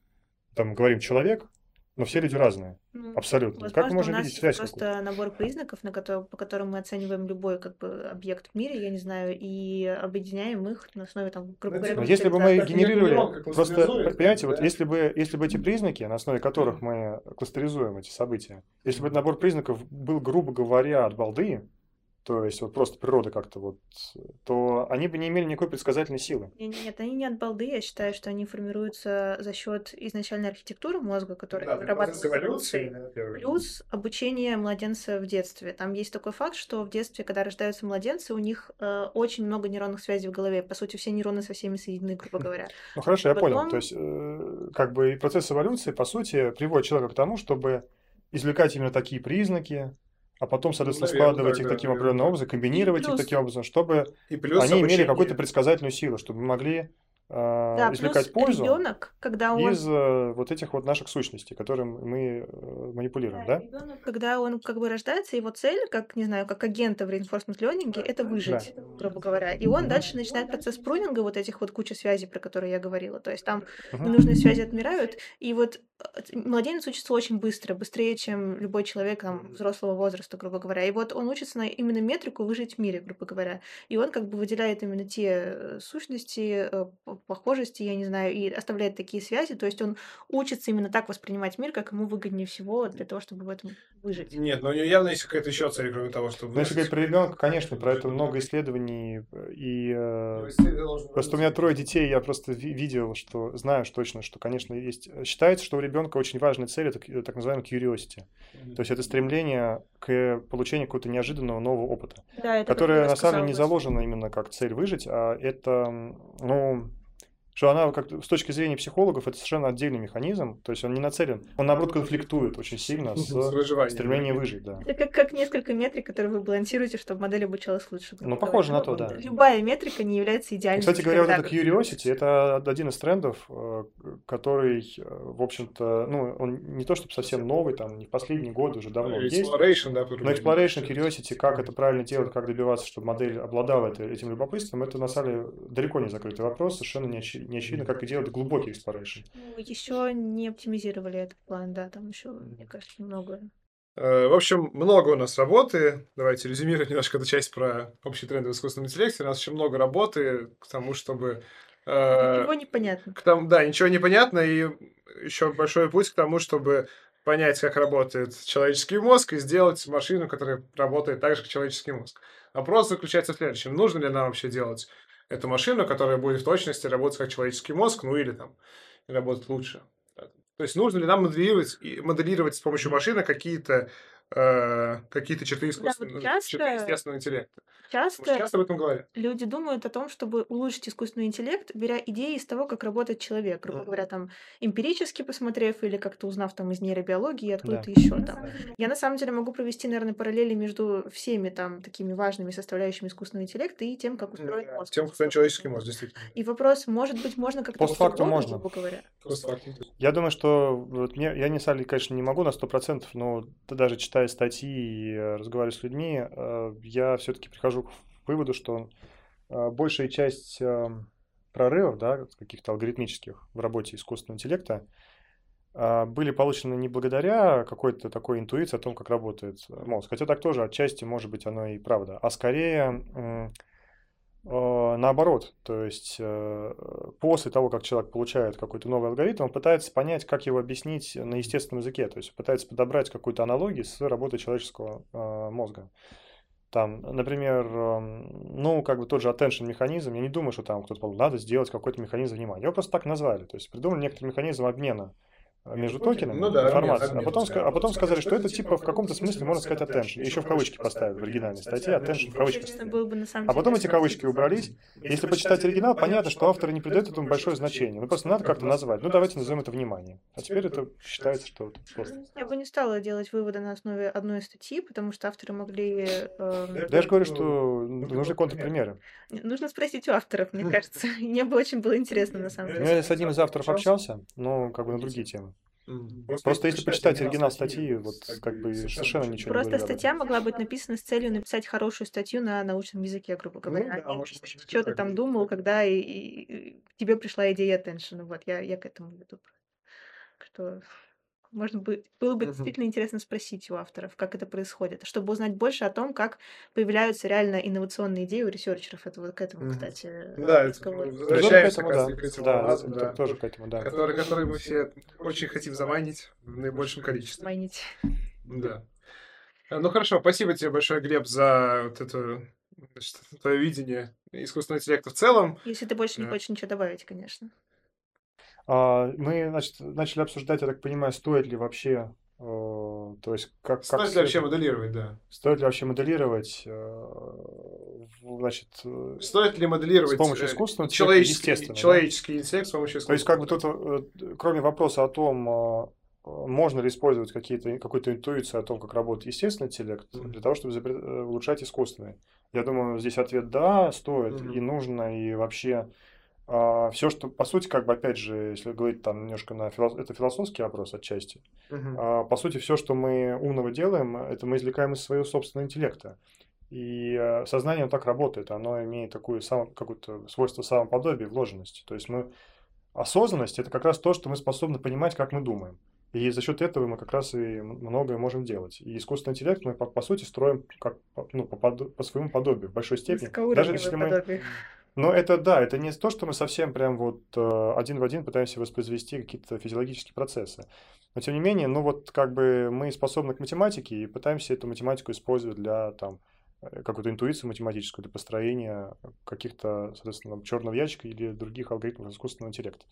Вот, поэтому стоит, э, стоит ли ставить какие-то эксперименты над человеческим мозгом, чтобы понять, как он работает, и напрямую перенести это в нейронной сети или еще что-то, но здесь э, у меня больше сомнений. То есть, насколько это, это очень дорого, насколько это полезно. На самом деле, там очень много всяких процессов вот в работе нейрон, нейронных, естественных нейронных сетей, э, и разных закономерностей, которые ну, никак не учитываются и при работе Э, реальной нейронной сети, ну, в смысле, искусственной нейронной сети.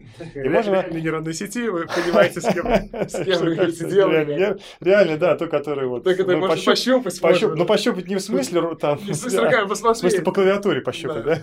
Не, картиночку нарисовать, сказать, вот. Вот это. Вот она реальная нейронная сеть, а вы там про что-то... естественно. Про серое вещество, про какое-то серое вещество, да. Вы уверены, что он есть? Да, вообще, откуда вы знаете, что там есть мозг? А, вот, а, но, ну, какие-то закономерности все-таки нейрофизиологи видят и нейробиологи, но можно пытаться перенести, то есть много разных эффектов э, в архитектурном смысле. Вот, просто мне кажется, что э, как бы здесь вопрос мотивации. То есть э, мотивация не в смысле хочешь или не хочешь, а в смысле умение объяснить, а почему ты веришь, что это заработает. И когда ты пытаешься реализовать это, там много чего, да, вот в нейробиологии. Ты можешь на все это посмотреть, и вдохновиться этим. Но вот именно почему ты веришь, что это работает, скорее всего, будет уже что-то другое. То есть ты по аналогии с этим сделаешь что-то другое и скажешь, наверное, вот это заработает. Но не потому, что оно работает в естественном интеллекте, а потому, что вот в этой архитектуре, вот в этой нейронной сети, вот в этой задаче это должно заработать по этим-то причинам. И потому что я эксперименты провел и проверил, что... А нейробиология, она может вдохновить, она может просто какую-то новую идею подсказать, но не более того. А Переносить вы... это вот напрямую сейчас, по крайней мере, это, мне кажется, не, не очень осмысленная задача. Мне кажется, есть еще люди, люди, которые идут с другой стороны на это. То есть не пытаются что-то перенести в какую-то архитектуру или существующую парадигму нейронных сетей, а пытаются сделать нейрон и нейронную сеть более приближенную к, к тому, как работает там человеческий мозг, судя да. по каким-нибудь э, исследованиям нейробиологов. Я читаю в последнее время такие статьи там с заголовками типа «Ученые сделали нейрон, который моделирует человеческий нейрон», грубо говоря. Ну, мы все понимаем, что в искусственной нейронной сети нейроны, они на самом деле, ну, отдаленно похожи на реальные. Не, ну, есть спайковые эти нейронные сети. Например. Вот, и да. кажется, что они хотят сделать это нейроморфные всякие чипы. Просто чтобы было, грубо говоря, просто чтобы добиться этого, а потом как-нибудь соединить их, чтобы это было более похоже на человеческий мозг, и может быть такая нейронная сеть чего-нибудь там лучше выучит сама. Нет, здесь мне, мне было, было бы лично просто интересно построить нейронную сеть, которая работает как человеческий мозг. То есть это просто, просто для... Э, Чисто ради... Философски, потому что могу. Наука да. требует жертв просто. Да. Мне нравится все, мне интересно все абсолютно. Да, но это, есть... это же, это же, ну, это вопрос ну, да, в том числе да. религиозный вообще. Можно это сделать или нет? Да? Ну, в каком-то смысле. Душа существует или нет? Я, кстати, считаю, что... Ну, душа это к проявлению мозга. Познать себя самого, свое сознание своего мозга мы никогда не сможем, потому что... О, а если будет нейронная сеть, которая в точности так же работает, то получается уже сможем. Она не будет в точности так работать, она будет приближенно работать. Так вот, я считаю, что невозможно познать свое сознание, потому что, чтобы осознать работу какого-то механизма, нужно иметь уровень, э, уровень абстракции больше, чем сам этот механизм, грубо говоря. То есть самого себя осознать Но, нельзя. смотрите, у меня просто есть, есть некоторая неуверенность в том, что, то есть даже если мы сделаем э, там по аналогии еще какую-то систему, которая там э, не будет ничем, значит, быть ничем не хуже человека, и она, ну вот есть знаменитый тест, который Тюринг предложил, но он его предложил с такой идеей, что через 20 лет абсолютно точно тест будет пройден. Тест Тюринга под названием, значит, есть стена Тюринга, за стеной находится, есть человек, который представляет естественный интеллект и противоборствующий ему искусственный интеллект, который машиной значит, представлен. Ну, в современном мире он даже может пытаться как бы э, с помощью deepfake моделировать реальный голос, реальную мимику, там, изображая что-то на экране. А за, за стеной находится человек, который видит этих людей только на экране. Ну, один настоящий человек, а другой синтетический. На экране общается с ними, сталкивает их, задает им вопросы и должен за определенное количество вопросов понять, кто из них настоящий, а кто искусственный. Это классический тест Тюринга. Э, во-первых, хотел сказать, что, значит, э, почему-то считается, что тест Тюринга пройден, но вот в такой постановке, конечно же, он не пройден. А, нет ни одной системы, которая может обмануть. То есть говорят, что тест Тюринга пройден, когда пред, предлагает определенный челлендж очень в ограниченном объеме, где никаких вопросов новых ты задавать не можешь, как экзаменатор, но просто есть какие-то стандартные вопросы откуда-то из какого-то учебника и смотрит, как с ними справляется человек, а как искусственный интеллект. И в определенных наборах данных, которых как бы, которые специально подобраны так, чтобы искусственный интеллект справился лучше, можно он может действительно человека обойти в этом. То есть генерализации там не будет? Генерализации не будет. То есть если перенести его на какой-то новый датасет, на новый вопрос, он ничего не сделает. Ну, на, на новый тип вопросов, он, естественно. Поэтому в этом смысле тест Тюринга, конечно, не пройден, и не будет пройден, я думаю, еще долго очень. И даже если он будет пройден, тест Тюринга это все равно маленькая метрика, грубо говоря, человеческого. Ну, конечно, да. Вот, и, собственно, я хотел сказать, что есть замечательный советский фильм, научная фанта... ну, такая научная, художественный фильм, научная фантастика, что-то такое, научно-популярный, одновременно художественный, под названием «Кто за стеной?». Ну, не помню, какого, 70... конца 70-х годов. Вот. Там сюжет примерно такой, что люди попадают в 2000, там, в 2000 год и э, попадают в Советский институт, там уже практически коммунизм, и все хорошо. Советский Союз. Вот, где там какой-то профессор, такой вот, примерно моих лет, ну, там, директор института, говорит, ну, я, собственно, сделал вот искусственный интеллект, э, журналистам говорит, вот, пройдите тест Тюринга. Вот. Там довольно интересный сюжет, э, не знаю, нужно спойлерить или нет, пожалуй, вот чем заканчивается нет, но, короче, он действительно очень хороший, там, искусственный интеллект, и проблема не в том, что там проходит он тест Тюринга, не проходит, а совсем в другом. В том, что сам этот искусственный интеллект, э, его забывают в какой-то момент, в конце, чем фильм заканчивается, значит, его забывают выключить на ночь, а на следующий день профессор с ним разговаривает, говорит, ну как там, нормально все, там, как ты тест прошел, как ты, ты, ты сам-то доволен? Искусственный интеллект, она там женщина, она, ты, ты сама довольна? Вот, э, она говорит, ну, как в целом, вроде, да, нормально, но вот мне тут забыли на ночь выключить, я очень много, я очень много, типа, расчетов производила, вот, и пришла к выводу, что э, все-таки, как бы, естественно, ну, как бы, короче, что, что, что я не являюсь интеллектом что, что я не являюсь интеллектом. Как, почему, что там. Вот она говорит, что ты, как ты это решила? Она говорит, я не решила, я это посчитала, говорит. Это так считаю. Вот. Ну, вот, что есть что-то такое особенное в э, волевой сфере человека, чего во мне нет, говорит она. Что ну, связывает она именно с интеллектом. Исходя из психологии часто, кстати, у нас есть механизмы, как их даже называют в психологии, э, как это, механизмы ограждения себя от таких нежелательных переживаний о том, что мы там чем-то не являемся и чем, чем-то я знаю людей, что чего-то недостойны. Не работают. У всех работает, поверь. Вот. Поэтому это, может быть, у нее просто нужно строить еще один модуль, который бы запрещал ей думать о том, что у нее все плохо, грубо говоря. Ну, понятно, да. Я, на самом деле, как в искусственный интеллект пришел из э, чистой науки математика, и мое желание бы принести пользу. Поэтому я считаю, что все эти тесты, Тьюринг и так далее, это самое главное, ну, не это важно, то есть а, ну, задача, задача, как бы цель развития искусственного интеллекта, я думаю, благородная цель, это чтобы все-таки искусственный интеллект, я уже это говорил, приносил пользу людям и не наносил вреда. Ну, а, иногда... Поэтому измерять нужно с помощью новых продуктов, каких-то новых челленджей, которые он проходит, новых там каких-то метрик. Мне кажется, что иногда э, путь до того, как искусственный интеллект будет применен и приносить пользу продукту, он состоит из иногда самого первого этапа, когда ты проводишь какие-то абстрактные фундаментальные исследования, которые оцениваются другими метриками, которые, ну, не показывают, насколько он принесет пользу. Угу. Но потом это может быть применимо в продуктах, там другие люди придумают ну, как и так далее, и это даст... Да, конечно. Есть э, очень много ресерчерских бенчмарков, которые сами себе не имеют большого смысла, ну, например, ну, вот какие-то среды в reinforcement learning, например, один из таких вот Minecraft или еще какая-то компьютерная игрушка, которая к реальной жизни имеет мало отношения, но там тестируются способности искусственного интеллекта, просто потому что воплотить его в робота и посмотреть, как он будет жить, это Дорого. намного дороже. Да. Ну и явно, что сейчас, наверное, это не будет И не заработает он, не да. То есть да. нужно как-то немножко упростить задачу, сделать ее По чуть-чуть улучшить. бесполезной с точки зрения практики, но приближенной с точки зрения идей к тому, вот э, какие новые навыки мы хотим видеть в искусственном интеллекте. Ну, с точки зрения вот этой, можно так тест Тьюринга считать бенчмарком, грубо говоря.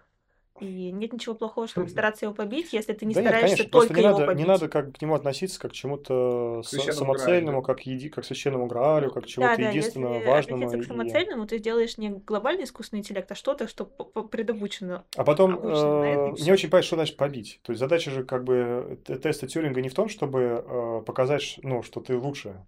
То есть, как грубо, грубо говоря, вот если этот э, ты попросишь сложить, ну, не знаю, перемножить два пятизначных числа. Один сделает, другой не сделает, и вот да, так то есть как бы один сделает, другой не сделает, как бы хорошо ли, если искусственный интеллект это сделает быстрее, чем... Но его же тогда, запа- то есть он спалится.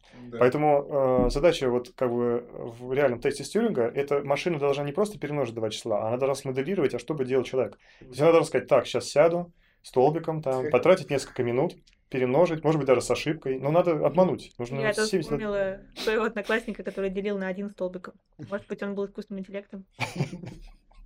Да, это тоже не очень хорошо написано, потому что как бы... А еще он Поэтому ел да. ластики. Ну, Да. очень страшно. Но это уже, уже все признаки искусственного интеллекта налицо. Непонятно, почему э, искусственный интеллект должен быть не хуже в чем-то человека. Э, Мы ожидаем, что он будет лучше человека в том, в чем он силен. Нет, он Ну, должен быть он лучше уже человека. сейчас лучше. Да, Да, во многих, еще ну, много областей, в С момента создания правда. компьютера он уже стал лучше в, в арифметических операциях. Это вот первый, по сути, как бы прорыв, можно сказать, в Ну области да. искусственного интеллекта. А дальше, да, во многих-многих разных областях он, все более неожиданных областях он оказывается лучше человека. Да, шахматы, го. А Даже считается, что э, беспилотники тоже, ну, в общем, надежнее. Ну, это такие В каких-то определенных, опре- опять же, но наверное- всегда есть ограничения. Всегда есть определенная сеттинг, то есть опре- определенные условия, при которых этот искусственный интеллект действительно лучше человека. Чуть-чуть отклонись. Да, важный тренд, это как раз, вот забыл сказать, важный тренд развития искусственного интеллекта, это научить машину э, трезво оценивать риски и свои собственные границы. Э, Потому что есть тема uncertainty estimation, э, значит, какая-то самокритика. И э, ни один алгоритм не способен э, заложить в искусственный интеллект э, вот это чувство риска, связанного с чем-то непонятным. То есть, как бы все эти методы, они недооценивают риск. А им просто модальности не хватает, какая есть у человека. Да бог его знает. Может Ну, в быть. смысле, надо так смоделировать такой, так, такое знание в модель каким-то образом заложить, там, архитектурно, способом обучения, данными, э, все вместе, чтобы модель осознала, что от нее хотят, грубо говоря, оценку рисков. Да. Вот. э, Человек этому учится на опыте, когда учится жить, грубо говоря, но непонятно, как, как смоделировать. То есть Ну просто- как, то человеку хватает совсем немножко данных для того, чтобы этому обучиться. То есть, да. Потому что он до этого уже обучался на куче задач и накопил много знаний, много, как бы, как это наз- назвать, ну, Я имею в виду, что даже вот весь опыт, который человек получает сейчас за всю свою, там, не знаю, сто лет жизни, он там на несколько порядков меньше, чем то, что кормят в любую современную большую нейросеть. он, По объему данных просто. он меньше по объему данных, но он больше Более потому- богатый, хочешь сказать. грубо говоря, да. То есть ты Я смотришь на любую проблему с кучей разных сторон. Ты обучаешься на на кучу разных метрик, которые, кстати, никогда не равны тем метрикам, которые ты обучаешь модель. Да, но и есть еще как бы вот эта эволюционная составляющая обучения, которая сводится, Да, да. в То есть том, вот мне что кажется, что очень важно, да. изначально устроен так, что Мне кажется, очень Да, важно что именно, что есть какой-то именно заложенный механизм, который, по сути, уже несут огромное количество информации просто эволюционным путем, Ну, то есть кстати, от рождения. тоже- это можно тоже считать обучением, на самом деле. да, эволюционный алгоритм, ну да, как эволюционный алгоритм, но речь идет не про обучение одного человека, а про обучение вообще всего вида человечества, да? Да. Тогда да. Мгм. Не факт, что там, кстати, объем данных тоже будет больше. Мне кажется, что все-таки играет роль то, что человек учится не на одну задачу, не там классифицировать кошечек и собачек, грубо говоря, а со всех сторон смотреть на мир и на кошечек и собачек в том числе. Вот. Сейчас Ну, же разные, уже- получается, парадигма, что ли, точки зрения. То есть э, такая... У, Та- у Тани говорит о том, что, грубо говоря, э, вот все заработает, да, то есть надо побольше задач, надо в каком-то смысле побольше э, Модальности. немножко модальности, интеллекта вложить, и, и в принципе, наверное, все заработает. тоже, потому что то, Вот. как А вот сейчас... мне кажется, что все-таки есть пр- принципиальные какие-то именно механизмы, да, которые вот... э, Так нет, нет. а, Что ми- есть какая-то все-таки божья искра, которая заложена в человечество вместе с созданием человека. То есть она как бы сама. Что в человеке есть что-то, что, э, в каком-то смысле э, подобно, ну, ин, как это, изоморфно структуре Вселенной. Это То есть, грубо вопрос... говоря, что есть что-то внутри заранее, то есть вот эти законы физики, ньютоновские, Эйнштейн, в каком-то смысле они заранее заложены, мы просто их находим. Если это вопрос... И тогда нужно мозга... понять, что это, и заложить это в искусственность, да, все да, то же самое. Да, тогда я он это действительно... хотела сказать. Но мы туда закладываем пока слишком мало. То есть есть какие-то вещи, какие-то тайны нашего э, интеллекта, которые мы не умеем вычленить и не умеем заложить это в искусственность. Да, не умеем просто создать такую архитектуру, способ обучения и скормить таким образом данные, чтобы это действительно Это работало. может быть не только... Э, не факт, что, что, что как бы это... Э, тут еще, кстати, вопрос, ну, а, а, является, а является ли вообще, в принципе, Вселенная алгоритмизир, то есть алгоритмом? То есть правда ли, что есть какой-то алгоритм, который описывает Вселенную, человека, вообще все? То есть как бы нет ни, ни, ни доказательства... Хотя бы вероятностной, да? То есть нет ни одного эксперимента, который бы это подтверждал или опровергал. Да, даже вероятностно. То есть, э, но есть э, теория универсального интеллекта, mm придуманную несколько там, десятилетий назад, которые, по сути, говорят, что вот если бы было бесконечное количество данных, бесконечное количество вычислительных ресурсов, тогда как бы вот, пожалуйста, алгоритм универсального искусственного интеллекта. Все. То есть он кормит все, что он видит, э, скармливает. У него есть определенный... Единственное, что нужно ему дать, это цель.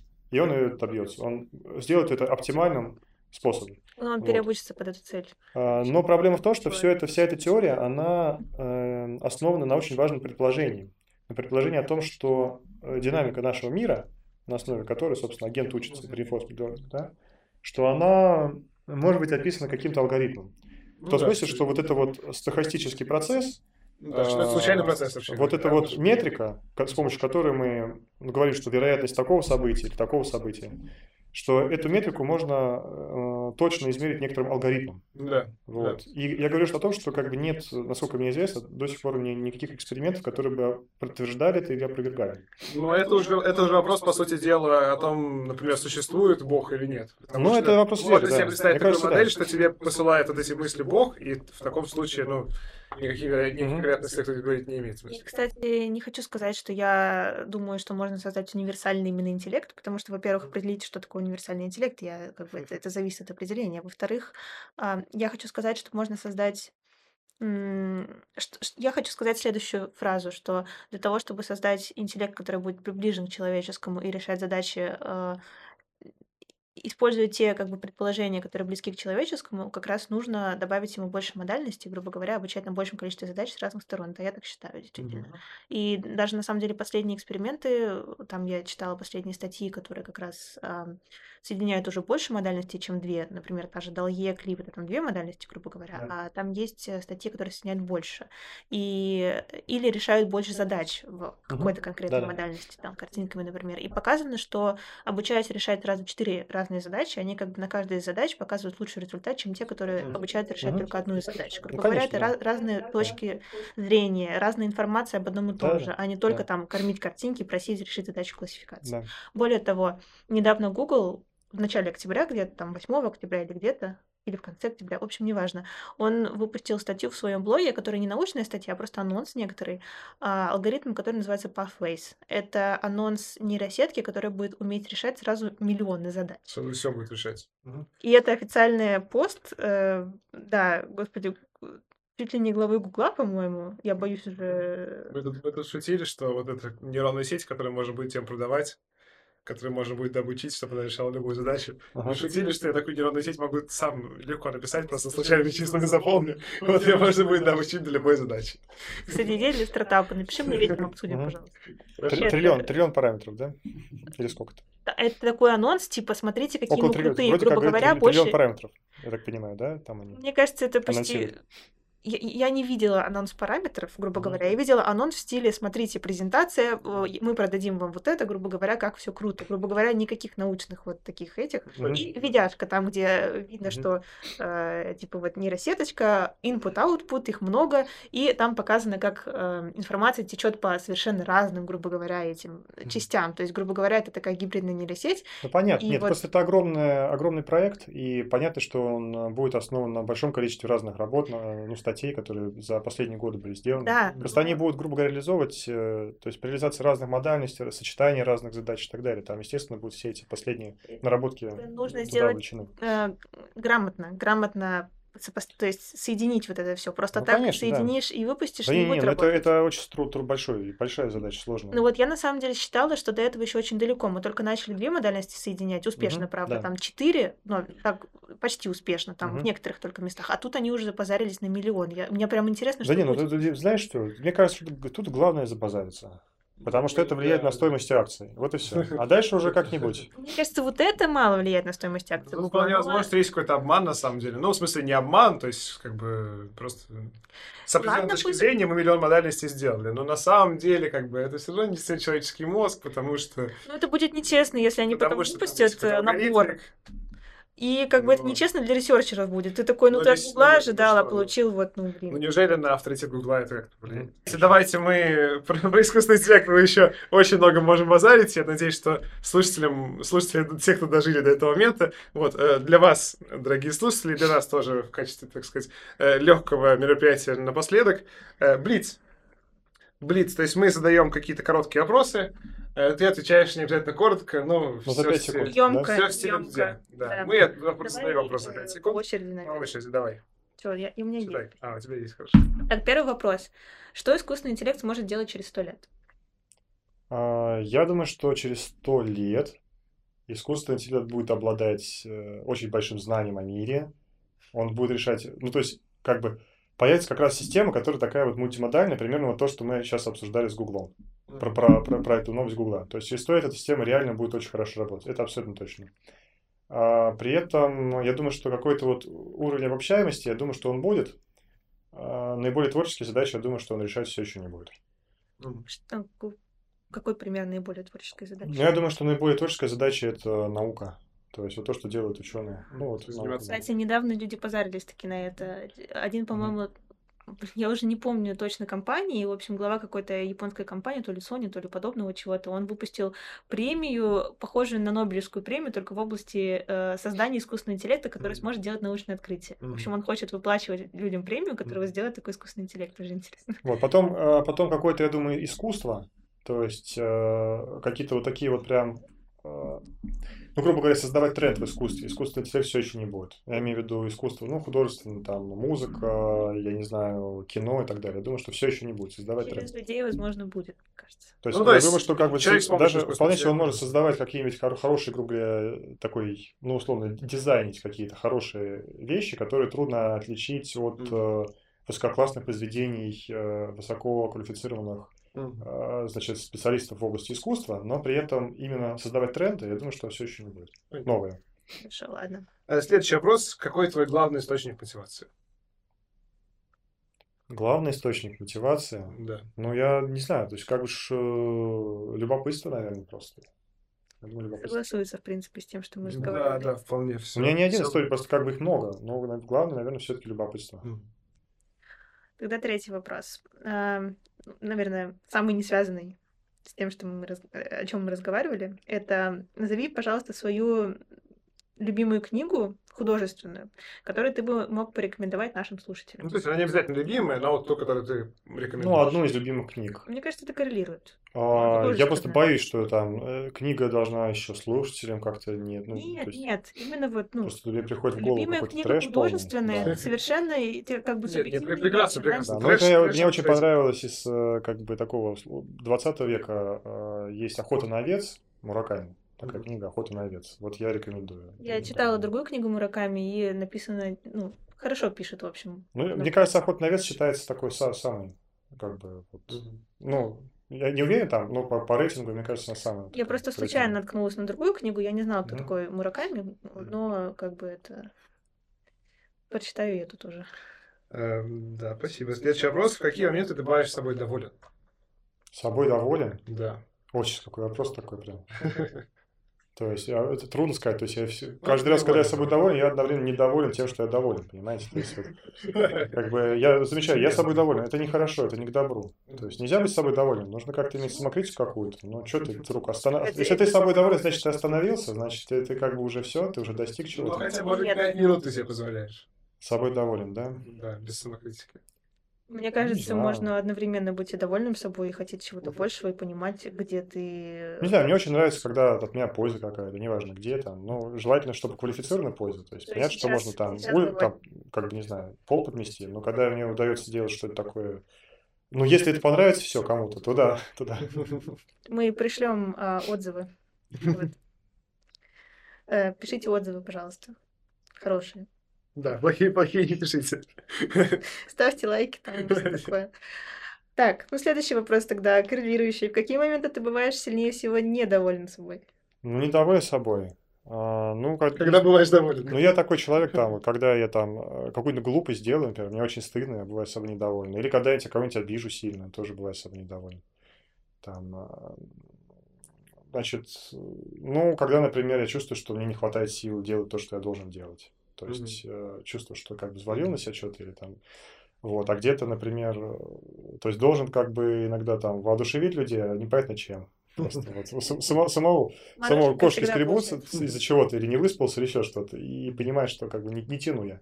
Вот, тогда, конечно, недоволен собой. А, назови любимую статью, вернее, не любимую статью, а, ну, скажем, по искусственному интеллекту, да, чтобы слушателям было ближе, статью, которую вот ты хотел бы, чтобы ты ее написал. Статью, статью. Или, или идею, может быть, да, которую ты ты э, считаешь, что это лучшая возможная идея, ты хотел, чтобы ты ее придумал, а не а автор. Ну, это вот даже классическая статья, наверное. Э, как называется, точно не помню. А, но вот есть короткая статья Нэша, Джона Нэша, угу. про равновесие в классических угу. играх, да, экономических, там, например, за которым получил, ну, вот за, за там цикл статей, ну, там основная есть статья, не помню, как называется, честно говоря, да, вот, ну, за который он получил Нобелевскую премию. Вот, когда я читал, я просто был поражен, насколько вообще красивый даже текст. Это прям не статья, это реально произведение искусства. Вот. Ну, например, да, вот это вот, ну, просто это было давно, а если говорить про какие-то вот э, такие статьи вот сейчас, там, по, маш- по машинному обучению, там, например, вот, э, много красивых статей просто. Я не могу какую-то одну выделить, честно говоря. Ну, я думаю, что ответ про Нэша был просто прекрасным ответом, хотя ну, хоть да, она да. и не про искусственный интеллект, но да. тем не менее. Думаю, слушатели поймут. Ссылку на статью мы прикрепим в описании к видео. Да. Ну, на самом деле, мы уже много тут э, чего, э, значит, ну, зарекли, зареклись, да. да, сделать. Вот, но есть еще, смотрите, есть еще, например, книжка, которую напис... которая написана как э, конспект лекции Дж... Джона Милнера значит, э, значит, где он изложил вкратце доказательства а, Абаш, значит, теорема об Абаш-кабардизме. Ну, теорема об Абаш-кабардизме – это теорема, которая в случае размерности 4,3, ну, в случае размерности 3, она равносильна, на самом деле, просто гипотезе Пуанкаре.